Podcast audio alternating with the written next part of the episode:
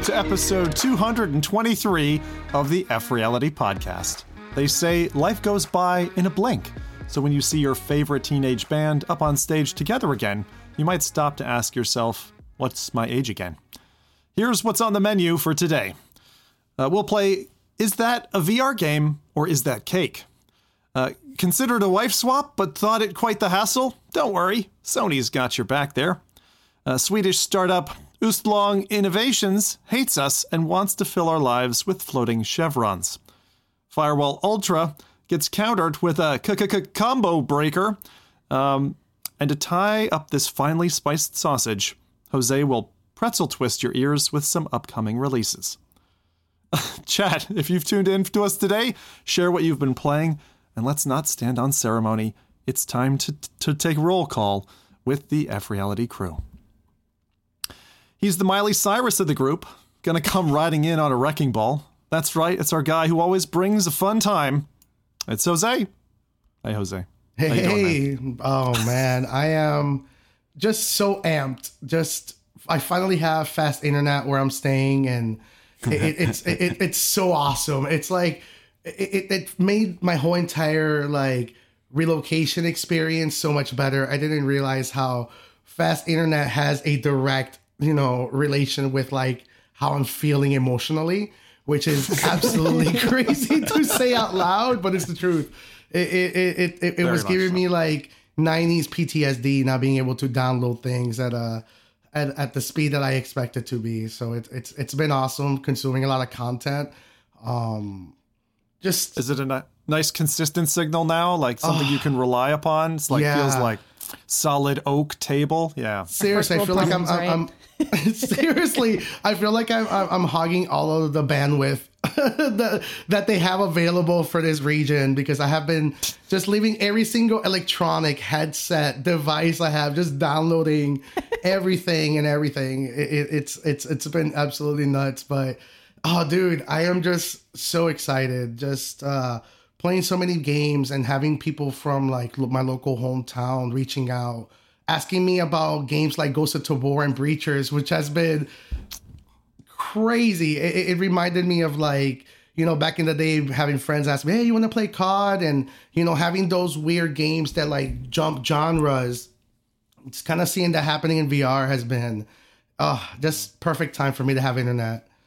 Oh man, those good the, the old time feels are definitely coming back. And uh, mm-hmm. uh, in in the last couple of weeks, Jose, is anything particularly uh, you've been doing or dabbling into that uh, you want to share with the audience? Oh man, um, I guess the, the the coolest thing that I can't stop, you know, gushing about is that I'm finally officially publicly collaborating and working with Amanda Watson, the the creator of Oculus AirLink. Um, she's the, the person who, you know, I, I don't want to overstep her achievements, but Airlink was, you know, on her back, right? She she built the the solution and, and this feature and being able to collaborate with her and you know having questions behind the scenes of you know what can we do to make this you know better faster uh, more universal you know there's solutions like virtual desktop out there that have, that that do it very well but what happens when we can apply you know, virtual desktop on every single headset out there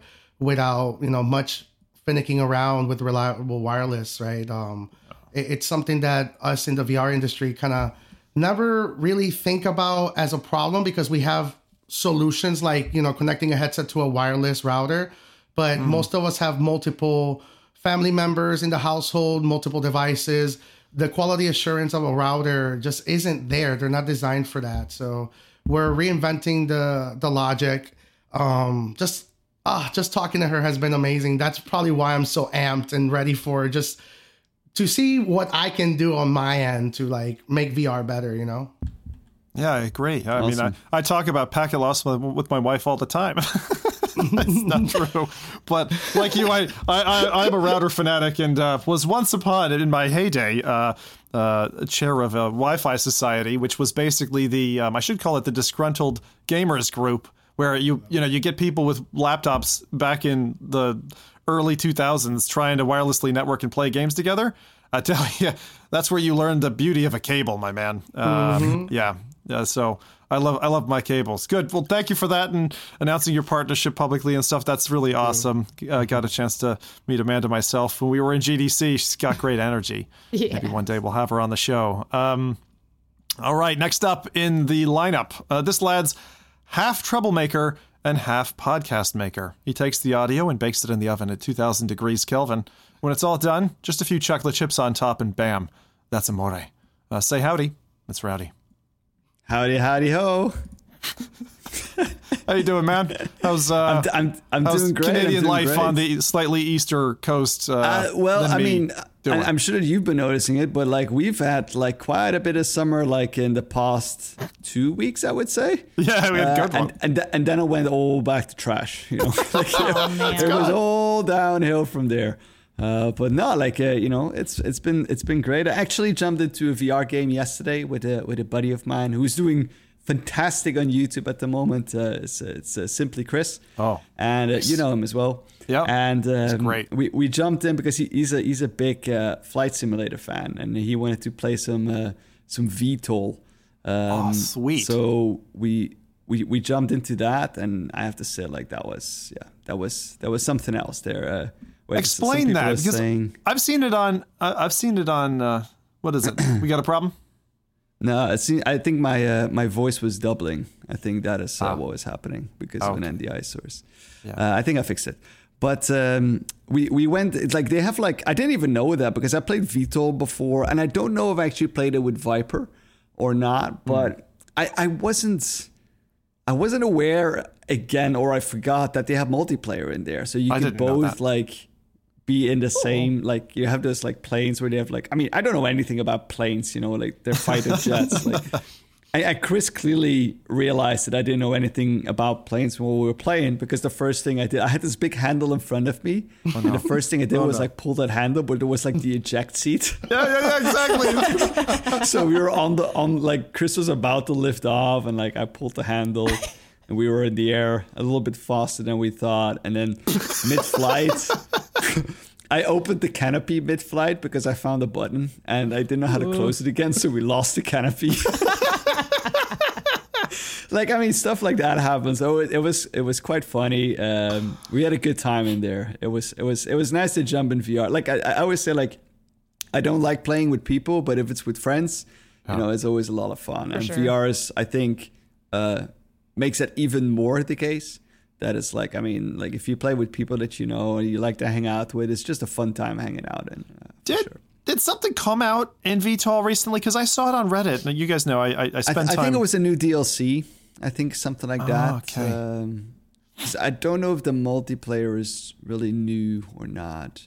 Yeah, because I didn't know it had multiplayer, and um, uh, to be honest, uh, like I've got a I've got a friend who's uh, big into aeronautics and stuff, and he was trying to get me into uh, some of the sims, not Microsoft Flight Sim. There's another one, and I can't remember the name of it, uh, which which he'd gifted me. But it like VTOL is such a classic game. It's really really good. and I like, mean, like the the realism of it is pretty nice. I think. I mean, as far as I mean, again, I don't know anything about planes. I don't know how realistic it is, but it feels pretty realistic. You know, the only thing is like the graphics are not too great, but No. it does give that sense of speed. You know, like when you when you're flying, like we were doing this thing about like flying under the bridge. Yeah, yeah. There was like a map with a bridge and like oh, flying God. on the and all, all the signals are going off like pull up pull up now pull up and I was like nah fuck that like i'm not gonna go under that bridge yeah like you do feel a little bit like you're in a top gun movie you know? Those, well, that's, kinda exactly awesome. it. And and like you say, it's like quest level graphics, but that's another one of those games, kind of like Vox Machinae back in the day, where you're like begging, like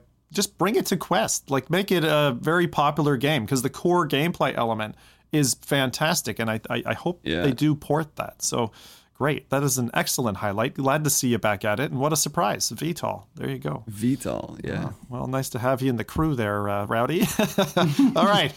All right. Now, Einstein wasn't worried about relativity, nor uh, was he worried about Moore's Law. Nope.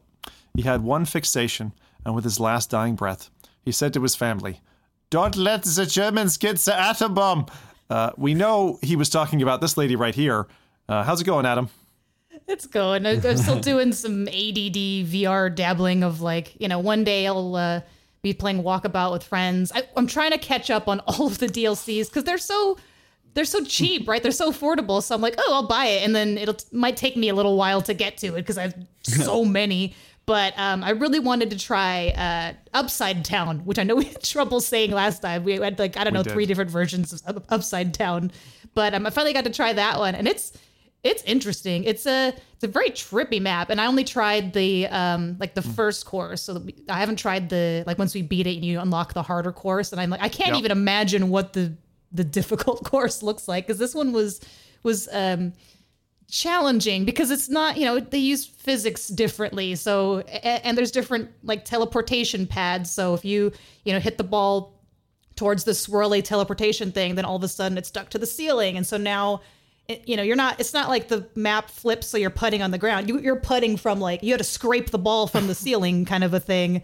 or from the you know side of a wall so it's it's really interesting like i'm always fascinated with the stuff they come out Does with it does it feel like uh, does it feel like golf then when you're when you're kind of taking shots in that in that way? It sounds a little bizarre and a little bit like outside the comfort zone. it's weird, but I think because it's just a one-off map, like it's not like you know all their maps are like. It's a fun uh, addition. It makes things. It, it mixes things up a bit because I, I mean I'm I still have like the Atlantis one. And I think Myst and God, like so many other ones that Oh, I'm behind on. But I Twenty thousand really- leagues I- under the sea Yes. of your library. Yeah. Yes. I, hell.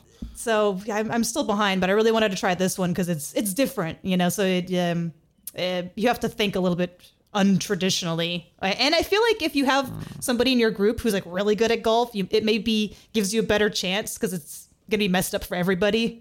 you know what I mean? Yeah. It's like, like yeah, uh, leveling. Yeah, but I, there's this thing about VR DLC. Like it, it, th- we we ask for it. You know, like we ask for more content, more stuff, and then when they bring it, I feel like st- staying on top of that is just a it's difficult. It's really hard to keep up. There's just so much like the the the well situated games that bring DLC or add on content. There's just too much. There's too many games and too much content. And What a I love it because for the people who feel like they don't have enough, uh, this is where they go, right? And that's that's your social hangout, and you get to play around. Um, but yeah, I've I've got about seven or eight now uh, walkabout courses. I'm behind, um, and just to highlight it, in case anybody's like, "Oh, I haven't touched walkabout in a while," there is a great deal at a discount, a bundle discount called Hole in One that's out at the moment, and you can get like it's about I think it's 30 or 40% off, maybe even more than that across all the courses, all in one package. So I almost did it, but then I looked at my wife in a guilty way and I was like, honey, I know I'm never going to play all these. I'm just going to wait for a Steam sale two years from now and I'll do it then when I get the time. But yeah, Exactly. so cool. Nice, nice highlight there. And the uh, mental twister that was Uptown. Uptown? I don't even know if I'm saying it Upside right now. town. Upside You're gonna down. mess, Upside you're town. gonna mess me up now. Upside Town. They really they, they made it as twisty as it was meaning to be by its namesake. Great, It's excellent. like if you say something too often, then it doesn't make sense anymore, right? Oh, that's yeah, like the 'cause now I'm ketchup. questioning myself. Upside. I'm pretty sure it say was upside ketchup. down. It's like ketchup. Is it ketchup? I think it's ketchup. It's like that song, right? Which one? Uptown girl. No, there's No, but it's- even. Now I'm even more confused. This podcast, uh, I don't know. We're, we're, we're, we're, we're, we're going into mental places, aren't we? Anyway, okay, chat, you guys are out there somewhere. Uh, if there's anything you want to say to us, please uh, let us know. Um, is there anything in chat so far? I see there's some questions. I think Rudel, Rudel was saying, has anyone tried Deep Rock Galactic VR mod? Is it worth a try? I'll tell you what, it is. Um, uh, the late Dark Angel introduced me to it, and it is a great uh, version of Deep Rock Galactic, but it feels really, really lonely. It's is- like cavernous spaces. What is Deep Rock Galactic? So Deep Rock Galactic don't know is like Deep Rock I Galactic? know. I've, I've heard of it, can't- but I haven't played it. Like my husband's brought it up a couple times. Uh, that's the like the dwarf mining thing, right? Or Yes. Okay. Drink beer, have beards, basically just be rowdy for a day or two, and, and, and it's just it's down in the mines. It is really cool. It's a great team game. There's lots of like alien swarms uh, that come at you, and you're trying to like repair oil pipelines and stuff like this. The VR mod is pretty easy. It's basically an install and just fire away. So it's a great shout. If you haven't had a chance to play around with that, uh, definitely recommend it. Definitely worth doing. It's procedural as well. So the, the levels Yeah. are different. I mean, the the the tasks that you get are similar. So that I think there's like a range of like I think eight eight different kinds of mission or eight to ten uh, kinds of missions, but um, the levels that you get to in the environments they're procedural, so they are different each time you try them. Feels great. It's real You have, exploration. you have each has like their own role. You are like, I mean, some roles are maybe a little bit more important than others because you might not be able to complete a mission without a certain role. But like every role has a specific kind of uh, mission to it. Yeah. Ooh, okay. Yeah, so like one one can like dig, you know, everyone can dig with their pickaxe like this little hole. And then there's one who has like double drills and just can dig like a giant tunnel. Oh, yeah, I wanna uh, There's other drill it. ones who who do uh, like platforms and drill. stuff like that. And uh, yeah. Yeah. so there's a whole bunch of different roles like Rowdy's saying. It's really well balanced. Engineers. Yeah. And that game has more unlockable stuff than most games um, in terms of what you can go for. So if you really want to plump, I don't know, 8,000 hours into a game, then Deep Rock's for you. It, it, it's, it's really nuts. Um, but it's worthwhile doing the VR mod. It's also the multiplayer. You can play the VR mod in multiplayer mixed with non VR players, uh, which is cool. So, uh, or So for VR everyone players. who have who have introduced to this game, loves it. Like, Yeah. they all love it. I love it. It's it's like when I got first introduced to Left 4 Dead, and I was like, oh my god, this game is great. You know, it's like one of those. It's like a multiplayer VR game where you're helping each other. It's a team based. We'll talk a little bit later about more team based VR games. Um, yeah, the game I was talking about before was uh, X Plane. Actually, it's a real hardcore sim. Uh, then there's Microsoft Flight Simulator. Some people were talking about DCS, which is the military. DCS is not a game. DCS Yeah. is a plethora of like 50 different mil sims and oh my ah. god like and the amount of money you can spend on that you can drop two grand without blinking. Like that is but that is a sim where you get out the heavy books just like microsoft flight simulator mm. can be. Like you need the manuals you need to know what every little flick switch mm. does like holy shit You- You're Um, saying that it's it's probably cheaper to buy an actual plane. it may very well be. Like yeah spend that money somewhere else i'd say. Anyway. Okay um, anything else in chat that i'm missing i only gave it a quick flick other than no okay. I don't think so. so all right we'll keep going so uh I actually almost I just had a realization that for the last six months I haven't asked this or answered this question, which is who am I? All right, well my name is Zim, and I'm the half American, half Irish vocalist for this effing indie band. So um, it's my turn to step up to the mic and share my highlight. So my highlight is that this week I murdered the hosts of Between Realities. Yep, I murdered them I in cold blood. guys. Straight up. Yeah. I mean, I have mixed feelings now. no longer a problem. Uh, but seriously, I, I, I need I need rehab. Um, last weekend, I spent 12 hours between Sunday and. Monday uh, in Breachers VR because wait, wait, before you go in, like I, I like I think your stream started at like what like 10, 10 a.m. or something, or like Yeah. uh, like some hour, and I was like, oh, let me just check out. Like, and then I went like I went for dinner, I went out, I, a I, I life. was this, I was like, I came back home, was tired. I was like, oh, you know, let me see if anyone is on Twitch. It's like. Wait, Sim is still on there? it was like 12 hours later or something. I was like, damn. like, someone really likes this game. yeah, I I absolutely love the game. And um, you remember that feeling that we had in GDC where everyone was like in a room and it's like everyone's high fiving and hugging and stuff like that.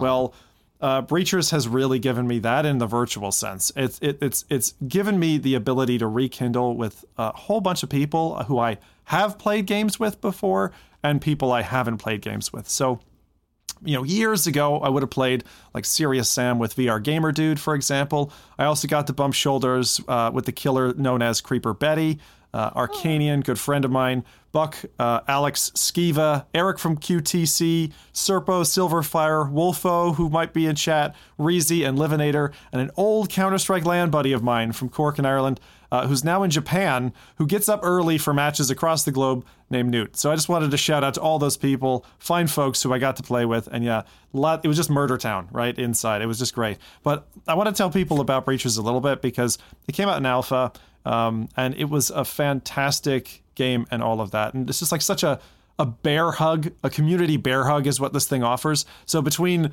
my stream and other people's shows and streams, like we've just been hopping. It's like bar hopping or something, but in VR FPS games. Um, and it was really, really good. I got to say that out of the bunch, though, uh, again, just to tip my hat to uh, uh, the BR guys, Alex was really good. He's really good at uh, FPS games. So we were kind of going heads off in, in various matches. So hats off to him. That's Alex VR. Um, and, and just three things I want to highlight about Breachers for those who might consider to pick it up, you know, this weekend or whatever. First off, it's a damn smooth play. Like you get in and it is so easy to rematch, play again, vote for a map, swap teams, play more. The VoIP is great. You just hear your own team's audio, but then when you break out in between matches, there's a basketball court. And you can kind of just shoot the shit and throw some balls around, vote for a map, hit a big, literally just a big red button. I know Rowdy would press it all the time. It just smack Definitely. that and it loads up the next match. And to be able to just kind of play and play and play again, it makes it very easy to lose a Sunday. I'll say that. Um, the second thing, which is really the namesake of Breachers, is the breaching part. So you'll have seen in like a trailer, whatever that Rowdy showed, right? You've got breaching foams. You can you can blow apart a wall. But a feature they added that wasn't there at the very beginning, which is now in the game. It's kind of production release in the main stores, uh, and this is cross playing on Steam and Quest and all that. Is the actual breaching mechanic where you have a grappling hook that's like up a building, and you're scaling down a skyscraper, and you kick off the wall and you go back for about it's about three seconds of hang time, and you're swung back on the rope, and you swing in, and you smash through the wall, right? While you're there with your gun, whatever. It's one of the best feelings in VR I've ever had. When you do that with a bunch of people all overlapped on each other and you're all swinging back like echo versions of each other and then you smash into a room it, it goes one of two ways either you you go in and you feel like cops who've just busted into a like like you know a bunch of robbers and it's amazing, or the uh, defenders, the bad guys, the terrorists, right? They just m- kill you all on sight because they, they they could hear your footsteps or whatever.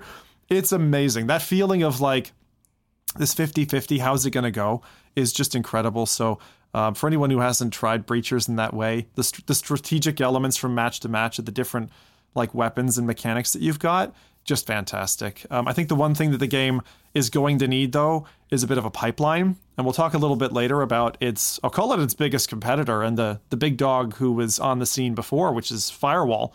Uh, from PSVR one, which we'll we'll touch on, but one thing that Breachers does very very well, um, and in, and that's in contrast to what Firewall did well, is the lobby component and the ability to keep playing and not wait around they really nailed it. So I'm looking forward to pipeline, some kind of customization, just something to keep you going because there isn't a, at the moment today, there isn't like a, uh, an unlocks system of any nature at all. So the game is really predicated on, you know, three main maps, one deathmatch kind of area, a kill house, and then and that's how they launched. I'm glad they launched, um, and it's a fantastic game, and it has dragged me back from PSVR 2 to Quest. I didn't think that would happen so soon, but the last, I literally spent more than a week not even touching my PlayStation because of this game. And uh, it's it's probably one of the first games I've ever played that uh, on Quest, it looks almost exactly, kind of like Red Matter 2 did.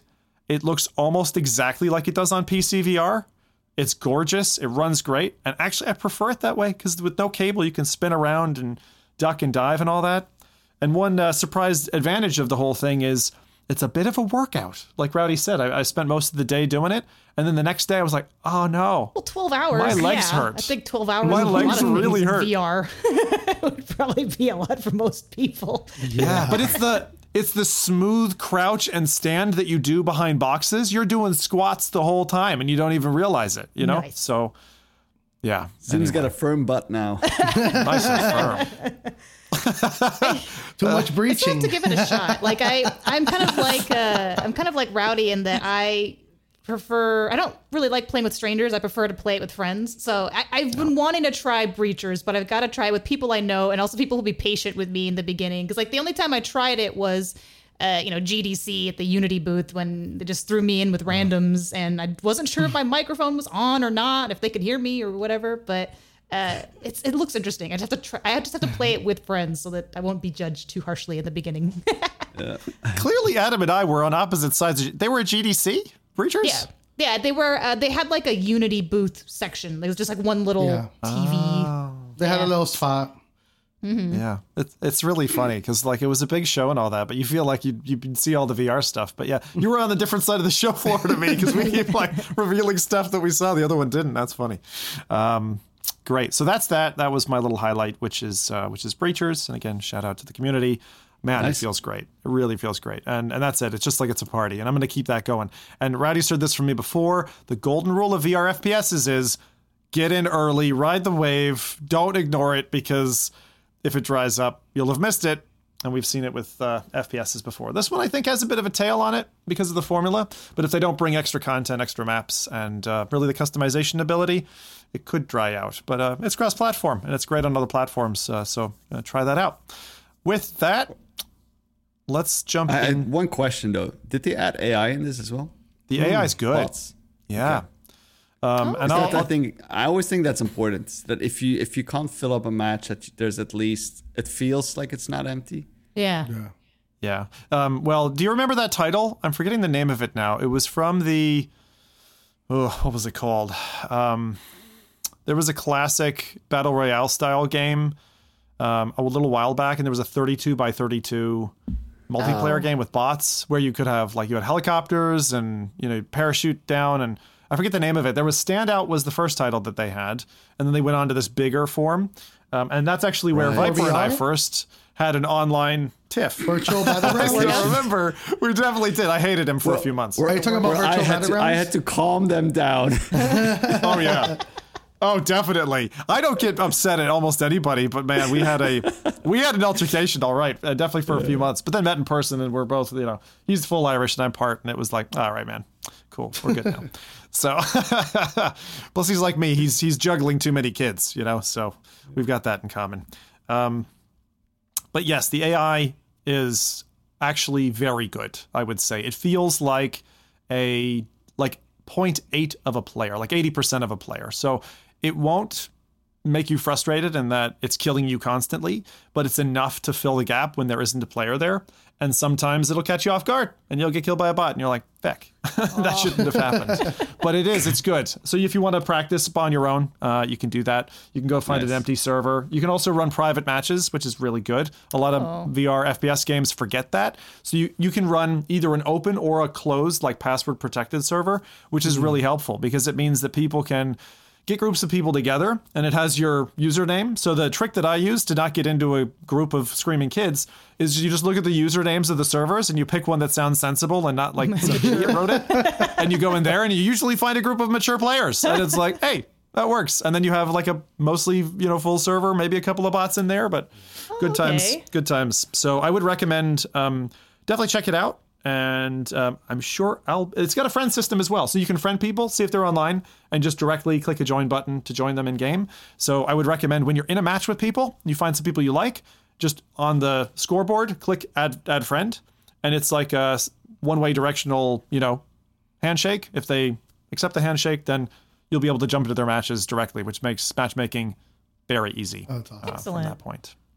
Yeah, I don't there like was I don't like the idea of playing with with with friends in competitive games because I'm trash and I know I normally don't I know my my my skill curve so I just rather be alone in those kind of games. Okay, we need to play don't- I don't together feel- then, though. Yeah, because let's I do know it. I was both thinking about suck, that. I so was it's like, fine. oh, Adam and I are going to be gaming because I don't think I I have the mental patience of, of getting my my butt whooped by Alex like a thousand times. Like I, I don't I don't want that I don't want that cred. There was a great support class in this game, and I've gone on too long about Breachers, but I'll just continue this piece. So in Breachers, there is a little hover drone that you can. So you grab it. It looks like a little handy cam. You throw it in the air. It buzzes around, and you see that in first person, and you can actually t- like tag and tell your teammates where this where this uh, where, where enemies are, right? And it really helps. So the drone class, the kind of support class, is great as a starter for someone who doesn't want to go just jumping in the into the gunplay. And then there's a bunch of other things like smoke grenades and stuff like that. But just the feeling is great. And even if you just want to stand back from the door, one little tip I, I'll share that uh, an online player taught us was if you hit the doors with the butt of your gun, they will break more easily than you're hitting it with a hand or something like that. So you get two hmm. people standing on each side of a door, you both smack it with the butt of your rifle, the thing collapses in, your team floods through. It really is a uh, great All right, team Adam, you and I, army So- of two. We're gonna we're gonna we're right. gonna top the charts. We're gonna go pro. we're gonna top the charts one point at a time. There you go. Eventually, over when, five when you're warmed up, when you're warmed up, join on Zim. We'll we'll have a good match. Uh, it'll be fun. It'll be Oh, fun. look at that! When you're warmed up, When up, we're warmed up. join me. Like You can't see me I'm at so the good moment. at this game. I think If anyone's convinced me, telling me to warm up, it's fucking rowdy. Jeez, we, I remember we used to play. What was it, Pavlov? I, I remember, and uh, you were really good with that. Uh, I used to I think it was on- best of Population One. Actually, I think Pop that one was, was the good. one. That's uh, that's the one I played the most. That was fun. That was fun. Those are all good games. Um, so anyway, so speaking of FPSs, let me talk about something that's really hit the internet hard in the last couple of days. Uh, and game lovers, it's time to pinch ourselves because I think we might be dreaming. Uh, this week there was a game trailer uh, from the game called Unrecord uh, that took the FPS loving world by surprise. Multiple millions of views in just two to three days, showing a body cam footage uh, that looks like a Dream VR game. Uh, many didn't believe that it was actually a game. Um, but then the developers actually showed us off um, an Unreal Engine 5 flyby render and a tour of the demo world that they'd showed to this cam. And it is really jaw dropping the level of detail and the, and the kind of feeling of this body cam um, in this world. Everything from reloading the mag to even the enemies that they take on in this game. Um, and, and I couldn't I couldn't believe it. But a couple days later, they posted Unreal Engine 5's like um, got this special system called Nanite, which uses a new internal mesh format, uh, rendering nanotechnology to render pixel scale detail and high object counts to really give a, a real feeling. And there's a couple of games now that are um, leveraging this, uh, that are that are actually out or coming out. Um, so you've got there's one horror game I didn't snag the the the name of it uh, that uses the same kind of body, found footage like body cam style. That looks terrifying. Uh, this one is called Unrecord, and again, it's just like a really dramatic looking experience. And so, Rowdy, once you think that they've gotten enough of a flavor of the original footage, show them the um, the dev flyby, which is the next video up, which is showing the kind of dev side to it. But um, did you guys come across this on your socials this week? And I'm Oh, curious yeah. if you, what you thought about it. It, it's ins- I had to show my husband, I, like I had to show everybody because I was like, this is this is a game. I think I'm pretty sure.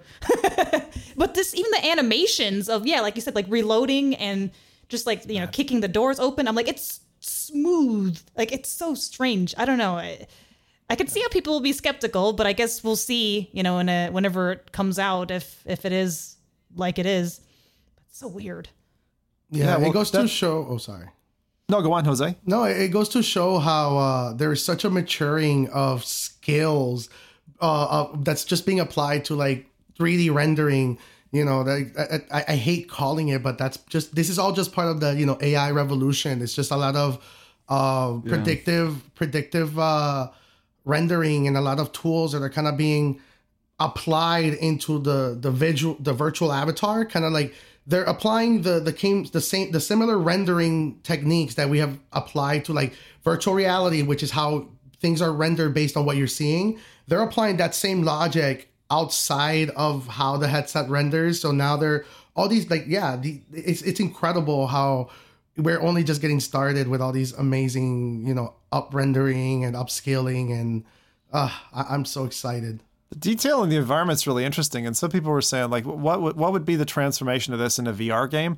I think the thing that's really interesting is those details, the texturing level, um, just the kind of finer stuff that we were talking about. When it comes to kind of the composition of of AI and you know engines like UE5, com- you know that combined is just such a powerful force, and I think we are in for even a year from now some pretty um, I'll say terrifying in a positive way, some terrifying experiences in terms of the level of detail.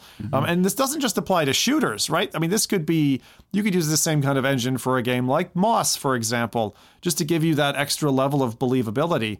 Um, so seeing this just absolutely wet, whets my appetite.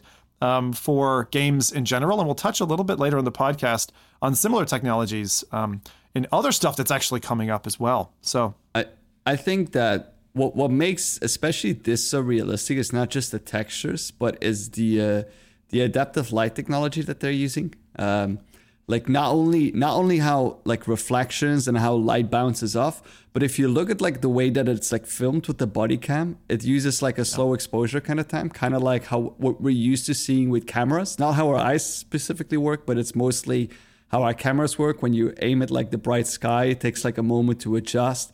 When you go to a dark room it's very dark and then like the exposure increases and like kind of like you know that slow exposure time. Not really how our eyes work of course but more like how how cameras work. And that makes this look very realistic i think. And i i, I mean i don't want to toot the ai horn the ai horn again but like hmm. indeed like just imagine combining this with like large language models and like hmm. You know that you have not only procedural generated environments like this but like procedurally envi- uh, procedurally generated text and speech and you know that kind of stuff Yes. characters you know all of that stuff is going to be yeah it's going to revolutionize so much stuff You, you- you're gonna have you're gonna have some you know what I mean walking down a street in Tokyo and some Japanese woman will throw the bathwater out of a window or something you know and shout at you in a different language and Yeah. that's just Exactly, and because they're already Oh. doing it now, they now like building in like GPT models uh, or like the, the GPT engine into games, so you can converse with characters of games. I know there's a VR game that did that recently as well. I know. where there was I think Brother Giuseppe, like Yeah, was like a, a, a preacher or something like that. So you have that, and uh, actually, like last week, and that's also maybe something that is a little bit interesting, is that uh, Stability AI, which is the ones who started the entire Stable Diffusion, uh, they started their, they released their first large language model, um, or the, their latest large language model called Parrot, which now has a commercial and an individual individual license with it as well that allows people to use this uh, instead of GPT which is going to again like speed this thing up so much because now people can use this uh, without uh, paying uh, a lot of money for tokens. it seems like the year of catalysts you know whether it be for your workflow for creating images for creating realistic characters. Yeah, everything from there's- Yeah. dialogue to procedure manuals you know? It's it's insane nice. the uh, future that's coming at us and so dramatically quickly. It's like and it's not like, like I, I know at least for me i was a little uh intimidated at first because you hear you know if you're on twitter or reddit or whatever you hear all about it and it's like ah what is this? But when you just try it it's like a- anyone can do it. Or I, like i even got so deep into it that i went uh, and got a specific like marketing course just on good prompts to put in. And it's not Yep. like you know i don't know anything about coding or whatever but it's it's like whatever your field is or whatever you're interested in like you can probably apply this to help you just think better or think faster or write better. And even even for just putting it to the i guess more normal day-to-day cases but there's just so much you can do and i'm like so i've been i've been obsessed thanks thanks rowdy and and yeah, it's gonna it's gonna fuel that entire discussion of like, do we live in a simulation? Yeah. Is this the Matrix? I, I was, No, I was literally, I was like- literally about to say that. It, it, it's, it's made me, it's made me feel, you know, I, I'm honestly, it's a really good, you know, depression Humbling killer or, or, or, or mood booster because it kind of make, really makes you highlight how easy we are to mathematically calculate.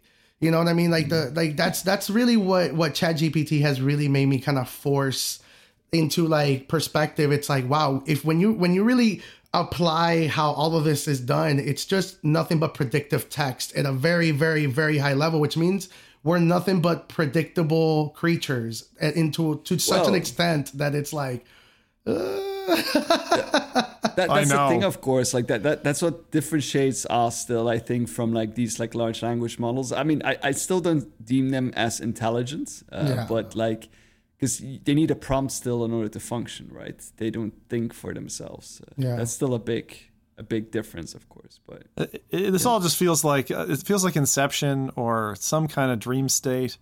Um, You know, it really does. So I, I see where you're where you're taking us down that road again, Rowdy. It's a little Can't it. intimidating. It's kind of like when you look up at the stars and you go like, "Oh, there's so much out there that we don't know." Um, yeah, you. f- I feel like we're getting rushed by this stuff to some degree, and it's it's it's at times a good. It's like a great feeling. It's a feeling of adrenaline. And it also is that same feeling of being on the roller coaster when it just goes over the edge and starts to drop. You know that feeling of free fall. Exactly. That's what it feels like a little bit, and it's like where where is this going to end up? Right? This is This is pretty incredible. So we're gonna have to add AI to the the, the podcast. XR, by this VR. It is part of it. AI. it, it, It's still two hell. letters, so it's fine. Exactly. real quick, no three bringing it letters back, allowed. bringing it back to to the original topic, which is the video. Um, one of the things I wanted to add is I really feel when people were watching this video, also there's a weird phenomenon that's almost being brewed because we're so used to it looking at real life through a screen to the point that tools or artificial lighting techniques are tricking our eyes into seeing it as real life. But when you look at that video, like you know, put it into a high resolution and then go outside and put it in a warehouse, it there is an, a powerful uncanny valley that you notice. But when you see it, you know, when you're inside your house next to a bunch of devices and you look at it, it looks realistic and it almost goes to show it, it this is not I, I personally don't think it's the best that graphics can do. It's in reality it's they- the best that the eyes can be tricked. But but that's exactly what I mean with like they played Mm-hmm. around with that with that kind of thing by using a camera with like that slow exposure kind of thing because we're so used to seeing that kind of stuff from like when we record with phones, when we record whatever. Exactly. So they they use that that slow exposure and that probably like hides some of the things that would if it was high high resolution, high uh, um, like high exposure, very fast, then would you probably say like I am, but I can see this and you can see that. But because it's like that, a little bit of like a shabby camera that is recording it, you can like trick the mind into like seeing like this That's is so something that was recorded that looks That's- real, which I think is very smart. And that's a lot like the Blair Witch Point, and like I mentioned about that horror game, which sorry I don't have the name of it, but um, th- yeah, that that kind of found footage feeling puts you in Fatal the shoes. Frame. It's another fatal frame. It's another um, immersion tactic, right? Which like puts you in the shoes of the person who's there, because I suppose most of us will have had a handycam at some point and like looking through the viewfinder, right, as you're shooting the scene or watching someone else's footage back. So it's really interesting. Anyway, I'm gonna I'm gonna dovetail us into the next thing, which is um, if that doesn't feel like uh, dreaming, well, this will feel like waking up. Um, as we awaken from our pixelated slumber, uh, Dreams is dying off. It's a game from the original PSVR 1, uh, which was really neat uh, and allowed full worlds and games to be created in VR. Um, a quote by the studio Media Molecule says We've made the difficult decision to discontinue live support of Dreams. Uh, this is like deja vu or something. Uh, as of the 1st of September 2023, to shift our focus to an exciting new project. How many exciting new projects are happening in quarter three this year? You know what I mean? Like they're, they're sunsetting quite a lot. I feel like this is the third or fourth time on the podcast we've we've killed something off, or, or you know have have heralded its its its demise, its sunsetting, and this is just another one. So Dreams is going away. Something else is coming in. No guarantees that next thing is going to have VR support, but hey, here's another one. It just tells me something's happening in Q3 this year. I don't know what it is. If it's like Meta's decided we're pulling the plug and you're not getting server support, and hey, you, if you don't want to pay for it, you got to pull the plug. This in case is of course Sony, um, with with with Dreams being a PSVR one title. I don't know. Did any of you muck around in Dreams? I'm I'm curious about that. No, I I, went to their opening when they Did you? first released the game. Oh. Um, yeah, it was it was pretty awesome. I thought, like, mm-hmm. is this like how you can make games right in there? Yeah. Yep. Yeah, it's a game It's like a game maker. Yeah, Yeah. it's a game engine. And and the kind of stuff they made with that, that was a guy making like the entire Jurassic Park movie. that's yeah. I was gonna mm-hmm. mention that. That looks so cool. It, he had like the side by that side looked amazing. comparisons, and I was like, "Holy crap! Yeah. Like that's crazy." It's it's Yeah. it's I saw- it's unfortunate that that that uh, Media Molecule Molecule has tried so many times to kind of make this happen, especially with uh, Little Big Planet, which I still think is their best uh, franchise um, that they, they they could make, and, and and it goes to show like their engine tools and creation um, knowledge. I, I feel like they they've been trying to achieve like the the the most accessible game maker engine, but I feel like that the what's killing them is the partnership with Sony. I, I feel like if they would have had this engine completely hmm. be independent and maybe work on especially now that crossplay is such a big thing imagine if they would have had this on xbox and on on pc and other they just make it completely platform agnostic it, it would have survived every time I, I feel like i hope Media Molecule is kind of aware of that they're like hey I didn't know. I didn't know. So th- th- those are the same guys behind Little Big Planet. Yes, Little Big Planet, uh, all the way up to two and three. They they they licensed it away, and then they started focusing on Dreams, um, which is a similar engine. Um, it's an evolution of it. It's incredibly versatile. The the things that you can do are are, are just bonkers. It, it, it's it's incredible, and that's the problem. People were remaking games from the ground up, which rebuilt communities. People were actually making clones of well-known uh, games and experiences. I think I even saw somebody made. I, I think it was called uh, Pong. Pong Ultra, which was a first-person Pong that looked a lot like Echo VR. If it would have been, you know, not unfortunately not VR, but it goes to show how people were hmm. building that.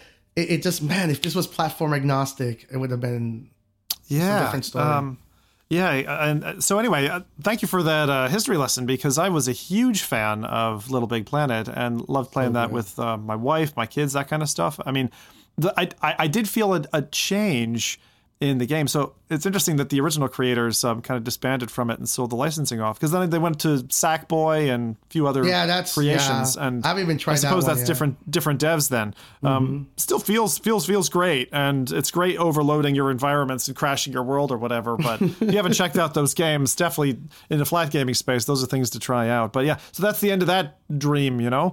Um, but I, I, I wanted to I wanted to kind of convert us over to another bonkers title. Um, there's one called Humanity, uh, which is an action puzzle game that's coming out on May 16th. There was a kind of a free demo of this out just for a very short time at the very beginning of PSVR 2's launch, um, which people could dabble in. Um, but if you like free VR games, I say free with air quotes, of course, uh, but available on day one as part of the PlayStation Plus's game catalog lineup for May, at no additional cost to PlayStation Plus Extra or Premium members. Humanity's coming out. This is a this is like lunatic lemmings from Japan uh, is what I call this. So it is an dog? absolutely nut nuts game. Um, I'm gonna go ahead and show it show that off. Um, and and it's just like it's it's one of two PSVR two tips thought we would share today. Did any of you get to play the demo when it launched? I missed it. Very briefly. I missed it.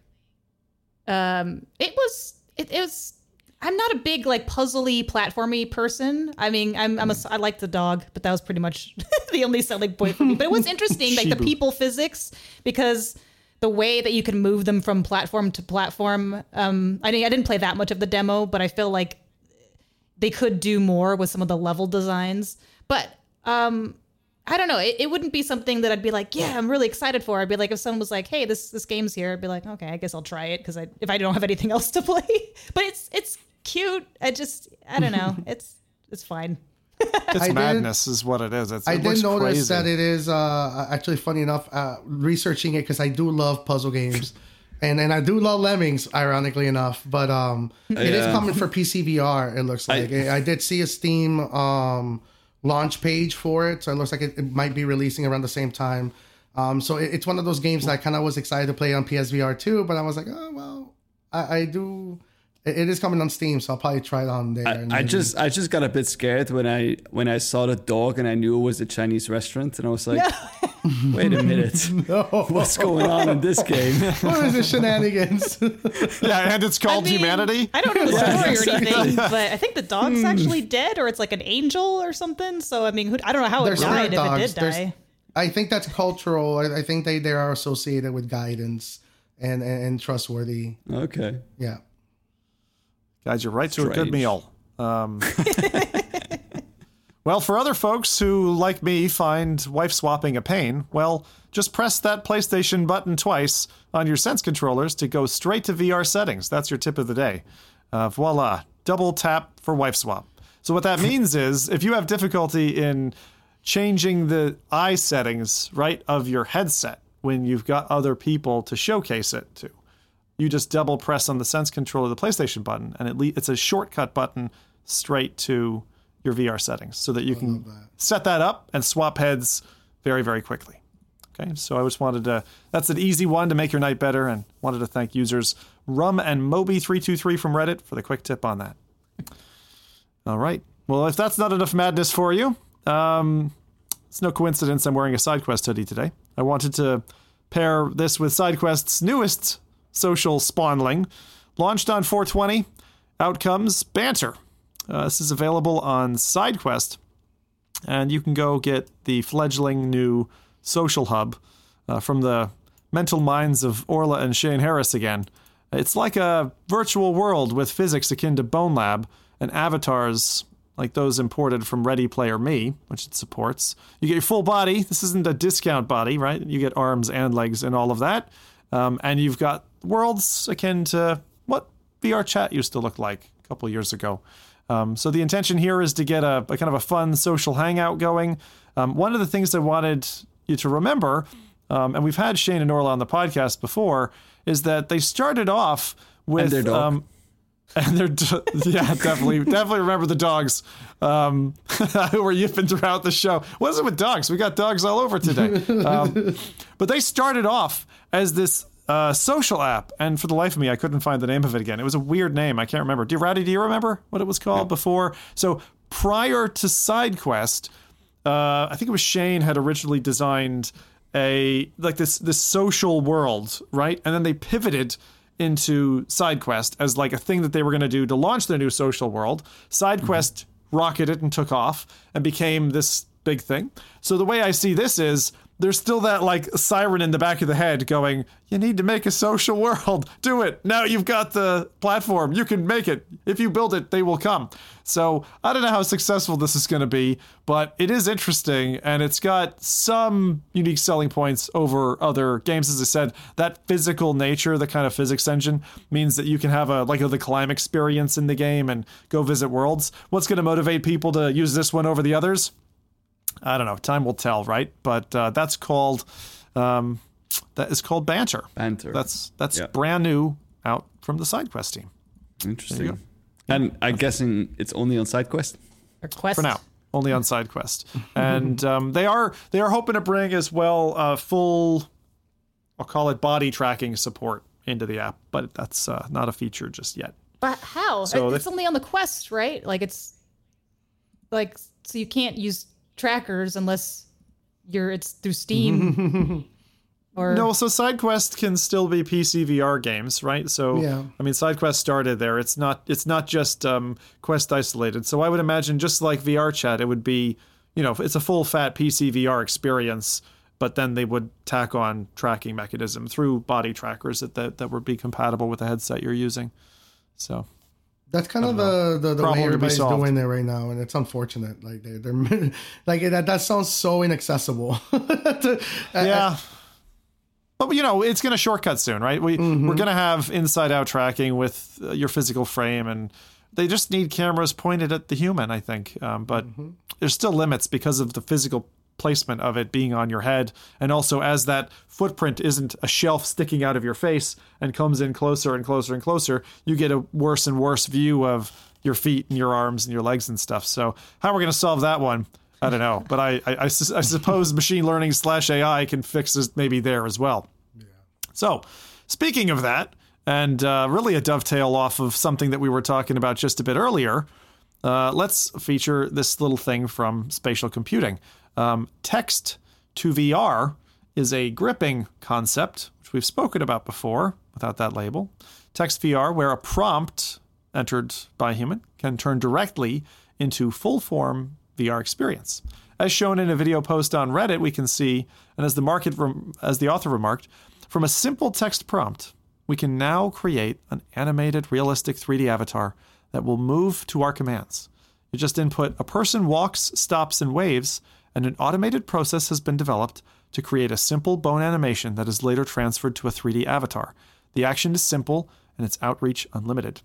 Instead of having to manually rig bones and animate different poses and actions, a hard and time consuming process, it is now possible to create 3D animations flawlessly by simply describing them. So, this is again an extension beyond that prompt based learning that Adam was experiencing recently. Uh, we are in the process of combining the technology that we are developing from prompt to animation with other AI models that allow us to generate dialogues or build synthetic spaces purely based on text. The ultimate goal of this is to develop a framework in which entire scenes can be developed from text in order to build XR experiences that can accelerate and improve social research and make your games a fecking lot better. Right, that's what I'm reading into this one. So that's a kind of nifty thing. That's um, one project. There's one more here, and then I bloody want to open for for Rowdy's thoughts on this if he hasn't seen this already. There's a second interesting video that we've got uh, from his, is Israeli University in Tel Aviv. uh, demonstrating the human motion diffusion model, which again is taking learned information um, and again on a prompt basis doing a very similar thing with almost a I'll call it a, a, kind of a better looking um, video to demonstrate. And it shows, again, a, a human formed individual receiving a prompt and walking down a stage and like showing the different iterations of this. So, for example, if the prompt is entered, human kicks a ball, you know, it shows different versions of that interpreted by the engine. And you're looking at this and you're thinking, hang on a second we're really damn close to having this in a game, right? Like this is getting really, really scintillating now. Like I, this is lighting up all the synapses in my brain for sure. Um, so seeing this um, human motion diffusion model and the previous one, which showed us a text to AI prompt, um, I thought that these were things that were um, pretty interesting. And again, this is like such a leap from what we had even just last summer. So I, I presume, Rowdy, you've seen stuff like this before, but uh, what are your thoughts on it? Being our our resident expert.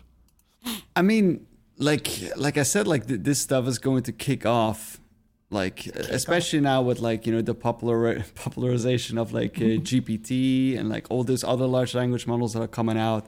Like there is so much stuff going to be happening in these next couple of months of where you see this like importance of text and then like you know what can we do with text prompting but on the other hand you also have a lot of um, uh, models that are, are using image or using video as input to create something else, which I think is they're even further with uh, right now. I know that uh, I forgot the name now of the channel. The, the, the, the guys who used to run Node.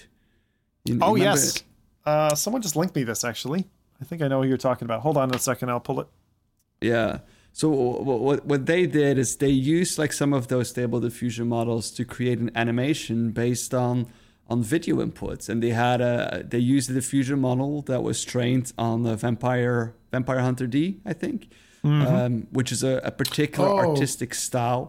Uh, and then they had a few shots where they were playing rock paper scissors, and they moved that into an animation kind of scene uh, based mm-hmm. on video input. So on the one hand, you have these these text models, so text to to to video or text to image, text to text. You know, you have all these kind of different models, but you also have the reverse where you have video to text, you have video to image or video to video or, or image to video, and like you have all these kind of different combinations that you will start seeing, like like text plus video. Uh, returns in uh, another video. You have these different models that will start working together, and I think that we're going to see amazing stuff coming out of that. Where the it's not going to be that long before someone's going to have a YouTube channel that is based on text input, and everything yeah. everything is being video generated is is by text or by a combination of, for example, video and text or image and text, and get get output like that pushed in. You know, like, um, uh, modeling would become so much easier. Like this is, of course, this is ideal because you know you need to just input text and you get you know a model back but another step that you could do is where you actually do the action yourself, you record yourself doing it, and then have the model, instead of you entering text, the model sees you waving, for example, and translates that into the actual bone mechan- mechanisms that are required, and that then gets imported into your game.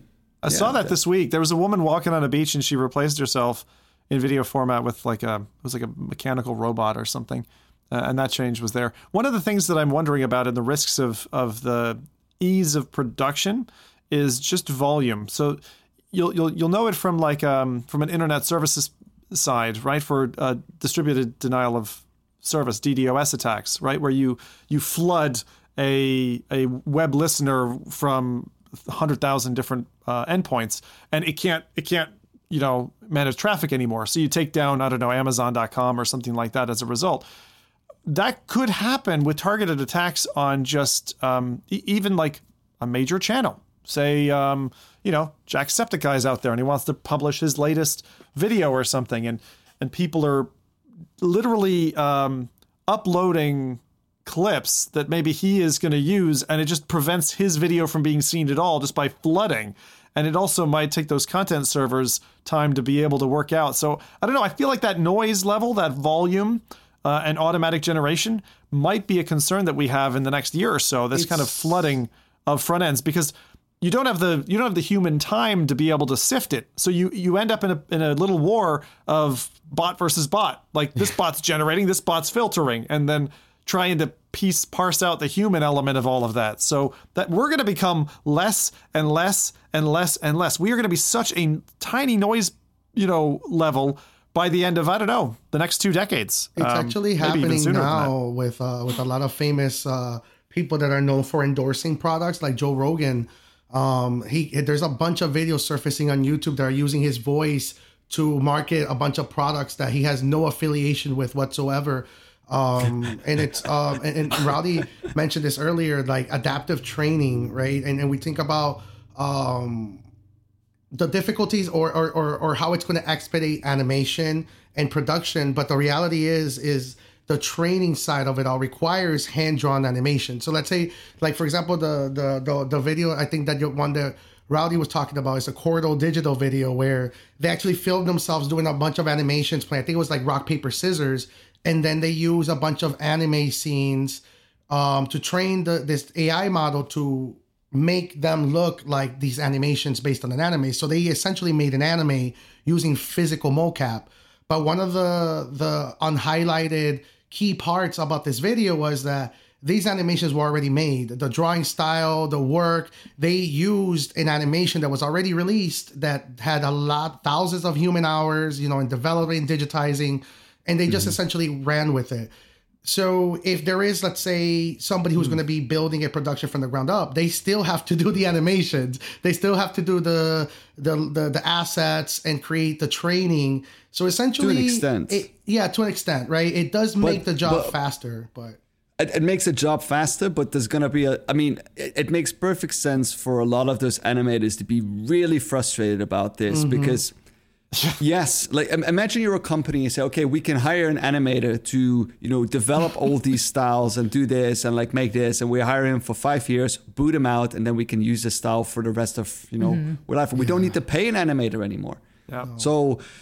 Uh, I mean, and animation is also it's such a such a sensitive topic because these styles, like, they're they're so personal often. Like, especially like, I mean, they use Vampire Hunter D, which is, I mean, for those who know anime, it's a it's a very very well loved and very particular kind of style. Um, so yeah, I mean, but you also have models that you know you can mix together then, and then it's going to become a lot harder to see. And I think that's a little bit the issue that I think Midjourney is currently having is that they're they have already found proof that uh, they've been using pictures where they didn't have licenses for. Uh, so, I mean, there's going to become a lot of like I think difficult ethical discussions that that are going to come out of this about like what you can use, what is open use, what is like cover behind this.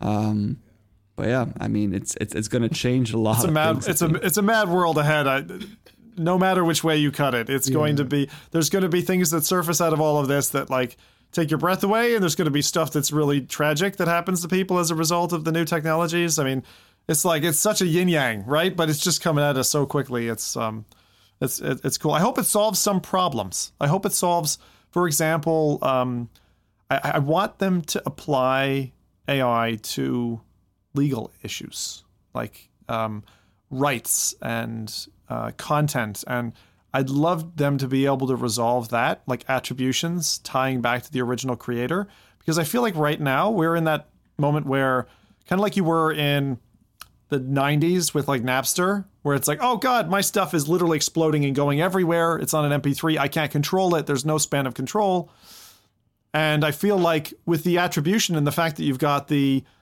the digital tieback, it's like all it takes is a system to be able to track that down, find it, and like from a royalties perspective, maybe that original mind who created it um, can be attributed with that I mean, and, and get what they like, deserved. You know, fonts kind of do That's how that. Like recently, started. I had uh, someone reach out to be like, "Hey, you've been you have this font on your website that you hadn't paid the licensing for," and I was like, "Oh, oops!" So I did just like you know whatever yearly thing, and I got rid of it off my site. But yeah, if you can do that for fonts, I imagine there's going to be some kind of footprint, m- maybe left over. Uh, you know, for some things like this, but I don't know. It does get a little more complicated Yeah. because, like Rowdy was saying, know, they mesh es- with especially others. because like, a, a lot of that stuff because for example i mean i'll show it on screen now there's this there's this website where you can download these kind of models from just for free and this is one for example for kevin hart uh, then you can just like you know these are all these are not pictures from Kevin Hart. You know these are just pictures that someone has generated based on a specific kind of prompt. Pope, the Kevin Hart Pope. That's good. The Kevin Hart love Pope. This, Jeez. Yeah, they, they do look good. yeah. You I like the mean, idea for some of, of them AI you can, cops you can just, definitely just see that everything it's on the not internet. it's not him but like at the same time you know like it's it's it's kind of scary i mean they did it for the rock as well of course so there's another one that. that is for the rock uh, you know you have like a lot of these kind of models and as long as there's enough data of you out there that is not i mean is it legal to make this model probably not because kevin hart never said you know you can make this model of me but is he going to copyright strike every image on the internet that is available from him also Well, probably not, Universal right? Universal Music Group is, is is is I think the first one that's officially one of the bigger bigger ones that is officially arming themselves against AI. And I believe Drake and, and his um there was a song that actually went viral in the hip hop Drake and circles. Weeknd. Yeah, but the Drake how? and the Like Drake Weeknd. Weeknd. It's it's that volume problem, right? Unless they automate, they can't do it with human beings. They'd They're have to use not going to catch up. to scrub everything. Exactly, yeah. which is why which is why I think that uh, the direction that governments should be going is fund and build some kind of attribution mechanism Mm. in like a a global connection. It's got to be that, and it just Like goes a- and looks and Like a check mark that humans can only pay for.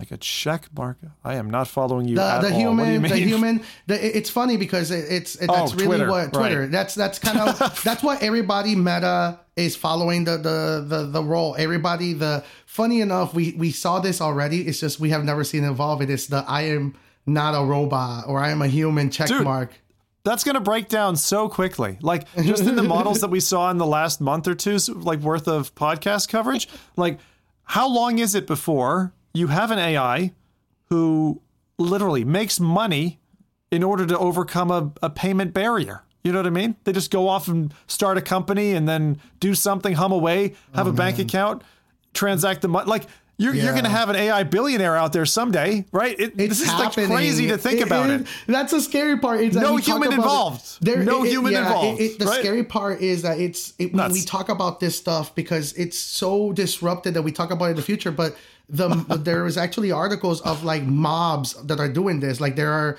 they're literally using audio of people. Like re, this is like a, a reality that we are going to have because we're on podcasts. Our audio is on the internet, right? So essentially, somebody will eventually call one of our loved ones and say, you know, I am Adam Bombadi, please. I'm stuck somewhere, send me five thousand dollars. I'm in Africa. If you know, yeah, it's going to be something scary like that. And I met an it- African it- prince. It's actually already happened in my company. For me, I actually had a, a email, a text of one of my employees reaching out to to my COO, and it looked realistic. It was like, "Hey, I have issues accessing my bank account. I need to get a pay stub for a loan."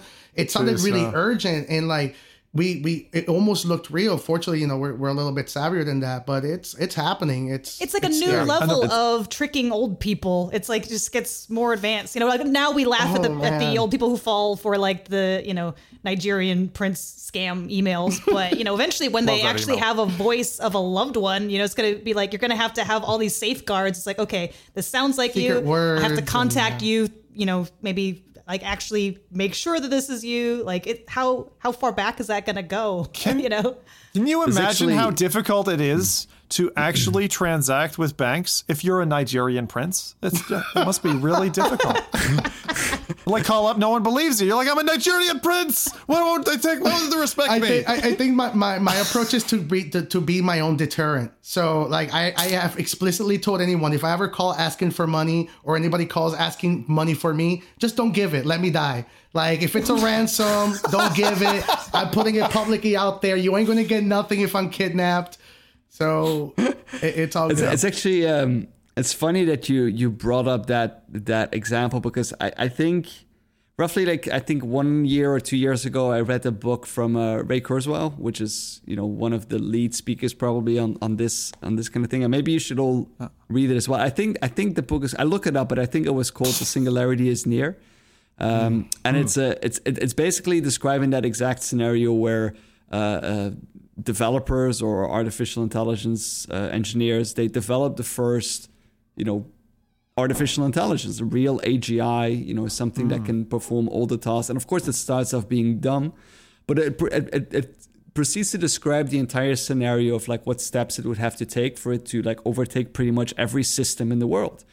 And that starts very simple with like, you know, doing jobs on, for example, Amazon Turk. And like it starts hiring people to work for them in order to like, you know, get more data, you know, labeling data. They can uh, employ people to start labeling that data so that they can train themselves better. And eventually they start making money because they can do the jobs on Amazon Turk, you know, way, way faster. slaves. So Human data. after a week I, I think that the, the like after a week like uh, the ai became like a millionaire and then after you know two weeks it was a billionaire and like you know it starts like expanding because it will be able to do all these jobs at you know virtually no ceiling level you know it, it doesn't sleep it doesn't you know take a break for anything and after i think like a year or something every news site every political system every you know everything was being run by that by that ai It's bloody um, coming. and and it I'm was and it was so a ready. positive scenario that he was it was he I'm was so painting with ready. That. I know that you're talking about this like as a grim thing, but I'm just cheesing with No, no, no, no, no, no, no. I am Ray so Kurzweil excited. is Ray Kurzweil is not he's not negative about this kind of stuff. This was a Yeah. positive scenario he was sketching out because this was an AGI that that that worked with humans in mind. You know, that had a moral code that had like. Uh, Yeah, but what happens if, if if a center like that, not a business, not like an AI that doesn't do business, but it just it it for whatever reason its intent, its purpose gets misaligned, and it goes and it creates a, an AI mafia, mm-hmm. you know, equivalently, That- even backed up with humans and employing That's why. and That's why I think it's a great time to Let's be. go. I'm so excited. Jose just wants. he's so excited. He just I wants to love see this the world stuff. burn. And no, it's The- not the- even the just the thing world is- burn. It's inevitable. Like there is a 90% chance that that's going to happen. So if it's going to happen, we might as well enjoy no. it. Like it's no, I, I, I don't. I, I'm not. I'm not too. I'm not too. You know, worried about that that much. Like, I like. I, I am. I am very much on the on the on the field where I think it's a great time to be either like a philosophist or a psychologist or you know people who are trying to understand humans. They're gonna Yep. play an important role in like because what you're describing, Zim, is the AI misalignment problem, is or the AI alignment problem. Where how do we ensure that the goals that an AI has is aligned with the goals that we foresee it to be? Because you come back to the paperclip simulator. If you give the AI the goal of like make as many paperclips as you can, well, you know that's not really going to be something you're going to want if it destroys the entire planet or takes over the universe. So setting up goals is going to be something that is going to be very crucial. Yeah. Well, what was the name Yeah, of the I book like- again, Rowdy? Someone was asking in chat. yeah. I, I think, I mean, I'll look it up properly, but I think it's called The Singularity is Near. Yeah. Well, that's From Ray that's what Kurzweil. singularity means to me, right? Like you- you said it yourself. It's finding the humanity to collaborate with, you know, robot overlords the- or the evolution of it all. But who said that that's a peaceful agreement, right? Because I, I, you're right. It, it- what happens if the AI eventually says, "You know what, humans? Yeah, I ain't good for this task. Let me handle this part." I've watched the Animatrix too many times to make to feel good about that future, but um, at the same time, I'm certainly excited for what comes next. It's just like don't. It's like a don't blink. If I was to say one thing like this podcast, it's like don't blink. You got to pay attention to the coming months and weeks because if you if you if you don't pay attention, if you're like oh like that lady in Italy or whatever went into a cave for 300 days, it, like. you're going to come out and be like, what the hell happened? You know, like everything is different. And you might fall out of sync, and that, that might force you to fall out of, for example, being happy or being content with what you're doing or your station in life or all, all these different things. So, yeah, just pay attention. Uh, it- we're we're going to be moving at a, at a rate that I don't think, you know, we are equipped necessarily to keep up with. Maybe our kids and, you know, the next generations will be, but likelihood not. You know, I think it's going to, it's going to outpace us. and- I, I- I found the book. Actually, it's, it's uh, Singularity is Near is from Ray Kurzweil, but the book I'm referring to is from Max Tegmark, who is also a futurist, talks about this kind of stuff. It's called Life 3.0. Yes. That's Life how it's called. 3.0. Life 3.0. Do you know it? Uh, how is it? Yes, I I, I know Max. I am I. That's like a futurist superstar. I am. That's the reason Max I'm so Tegmark, excited, Life and that's 3.0. exactly it. It's like if you know the eventual outcome, why fear it? You know what I mean? Like this is our creation. If we, if if we die by it, it's our fault. So, like you said, let's let's focus on being kinder people. yeah, it, it, it just reminds me of yeah. some more recent, uh, I think it was Star Trek uh, shows where they were talking about this the kind of advent of, of, of AI and, and, and civilizations that then outbanned it, right? Like I think it was Vulcan. I don't know. I'm not a I'm not a Trekkie really, but um, interesting. Okay, let me let me uh, send us over to uh, one of our main topics today, which is Lyra AR. Um, so last podcast we showed off a pair of ski goggles uh, that could do a downhill trip. Uh, that was from Rekkie AR. It was a basic interface, bulky form factor, US made. Definitely looks it. Not not saying anything. Um, well, uh, Sweden claims to be ahead of the game, and yet they do have a job listing for a UX designer on their website, which doesn't inspire confidence in this product. But uh, new on the scene, and now with the second product announced, uh, Ustling or Ustlong, I don't know how to pronounce it. Innovations in Sweden. Um, Ly- Lyra is the world's, or, or is supposed to be the world's thinnest and lightest AR glasses. Uh, so I've got, I've given R- Rowdy two videos. One is their original product, which is actually a set of ski goggles, which has a, I'll call it an Apple click wheel type interface on the side of the headband, much nicer for kind of user interface um, compared to what we saw from Rekkie. Um, but this this new thing is a little bit like what we were talking about last podcast from Apple, and so whilst may, they maybe they're the first to stage, I will caveat I do feel like they're probably um, a little bit like the hardware equivalent of Joyway. Uh, Joyway being the chop and swap studio who can't stick their landing, but we're gonna have to see. So this Swedish company uh, first promised to put out and have available for public in February um, this pair of downhill ski goggles with this sidebar interface. And the new thing is called Lyra. They are thin, light AR glasses. And what's really neat about them is their functionality. So, the functionality that comes in these glasses is um, a couple of things a multilingual live translator for speech to text or text to text. I find that very interesting a digital note taking assistant that can record and translate in real time, help you in meetings, integrated GPS for route planning and navigation. This is the chevrons I was talking about in the intro. Um, mobile data for phone and text comms, and a music player integrated into the headset. Now they're really lightweight. It really looks like Wait, wait, wait, wait. Why are the, why is there like a meeting that we're being part of in the trailer where they're like toasting champagne? like, So that was their that, that that was so this is what I'm saying. I'm getting a real funny feeling about this company, but they they launched in Zurich to a group of potential investors and the trailer is supposed to show from the stage, here's our ski goggles that we already know about and surprise, here's also our Lyra AR headset. So that's what that video is all about. and the they're just showing off twenty minutes are them toasting champagne. Like, Is that to celebrate like look how successful we are, or like look how Exactly. successful people Look how many people we're gonna scam. in a library? and and I need to tell you something here, right? So this is this is very startling. As a YouTuber, right? The, the video 20 days after being posted only had 6 views oh. as of this morning. And they only have 16 subs on their YouTube already. So I these just guys I just played it twice, so it has eight views now. Hey, there you go.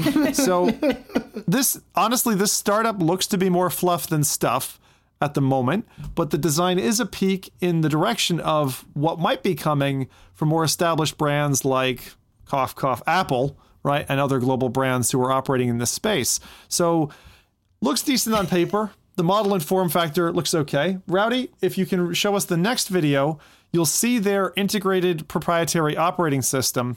Uh, there's no word, by the way, at the moment with integration with smartphones or third party apps or anything like that. But the Lyra smart glasses are supposed to be going on pre sale.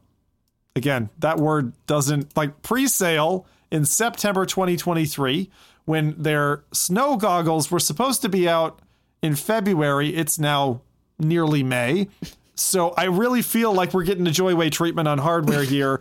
and I think that if Apple or anybody else beats them to the punch, they'll just blow away like dust in, in, in the noise in the area. But um, the video shows you their proposal for what this looks like in the future. And it's very similar to their snow goggles, which is a world that's overlain with monochromatic green, instructions, text translation and directions. Hey, you want to go to Starbucks? Here's where to go. hey, driving through the supermarket? Not driving through the supermarket. What am I saying? Driving through the The supermarket. the AIs have really taken over. Do it. but like there's so much detail that's missing. I feel like this is like Deca when we first saw Deca. There's no idea here on price or battery life for this at the moment. I think a monochromatic display like that could work for all day wearables. Get on the bus. Get on the bus. Ride on the the bus. bus. Ride the bus. like this dude. prompt.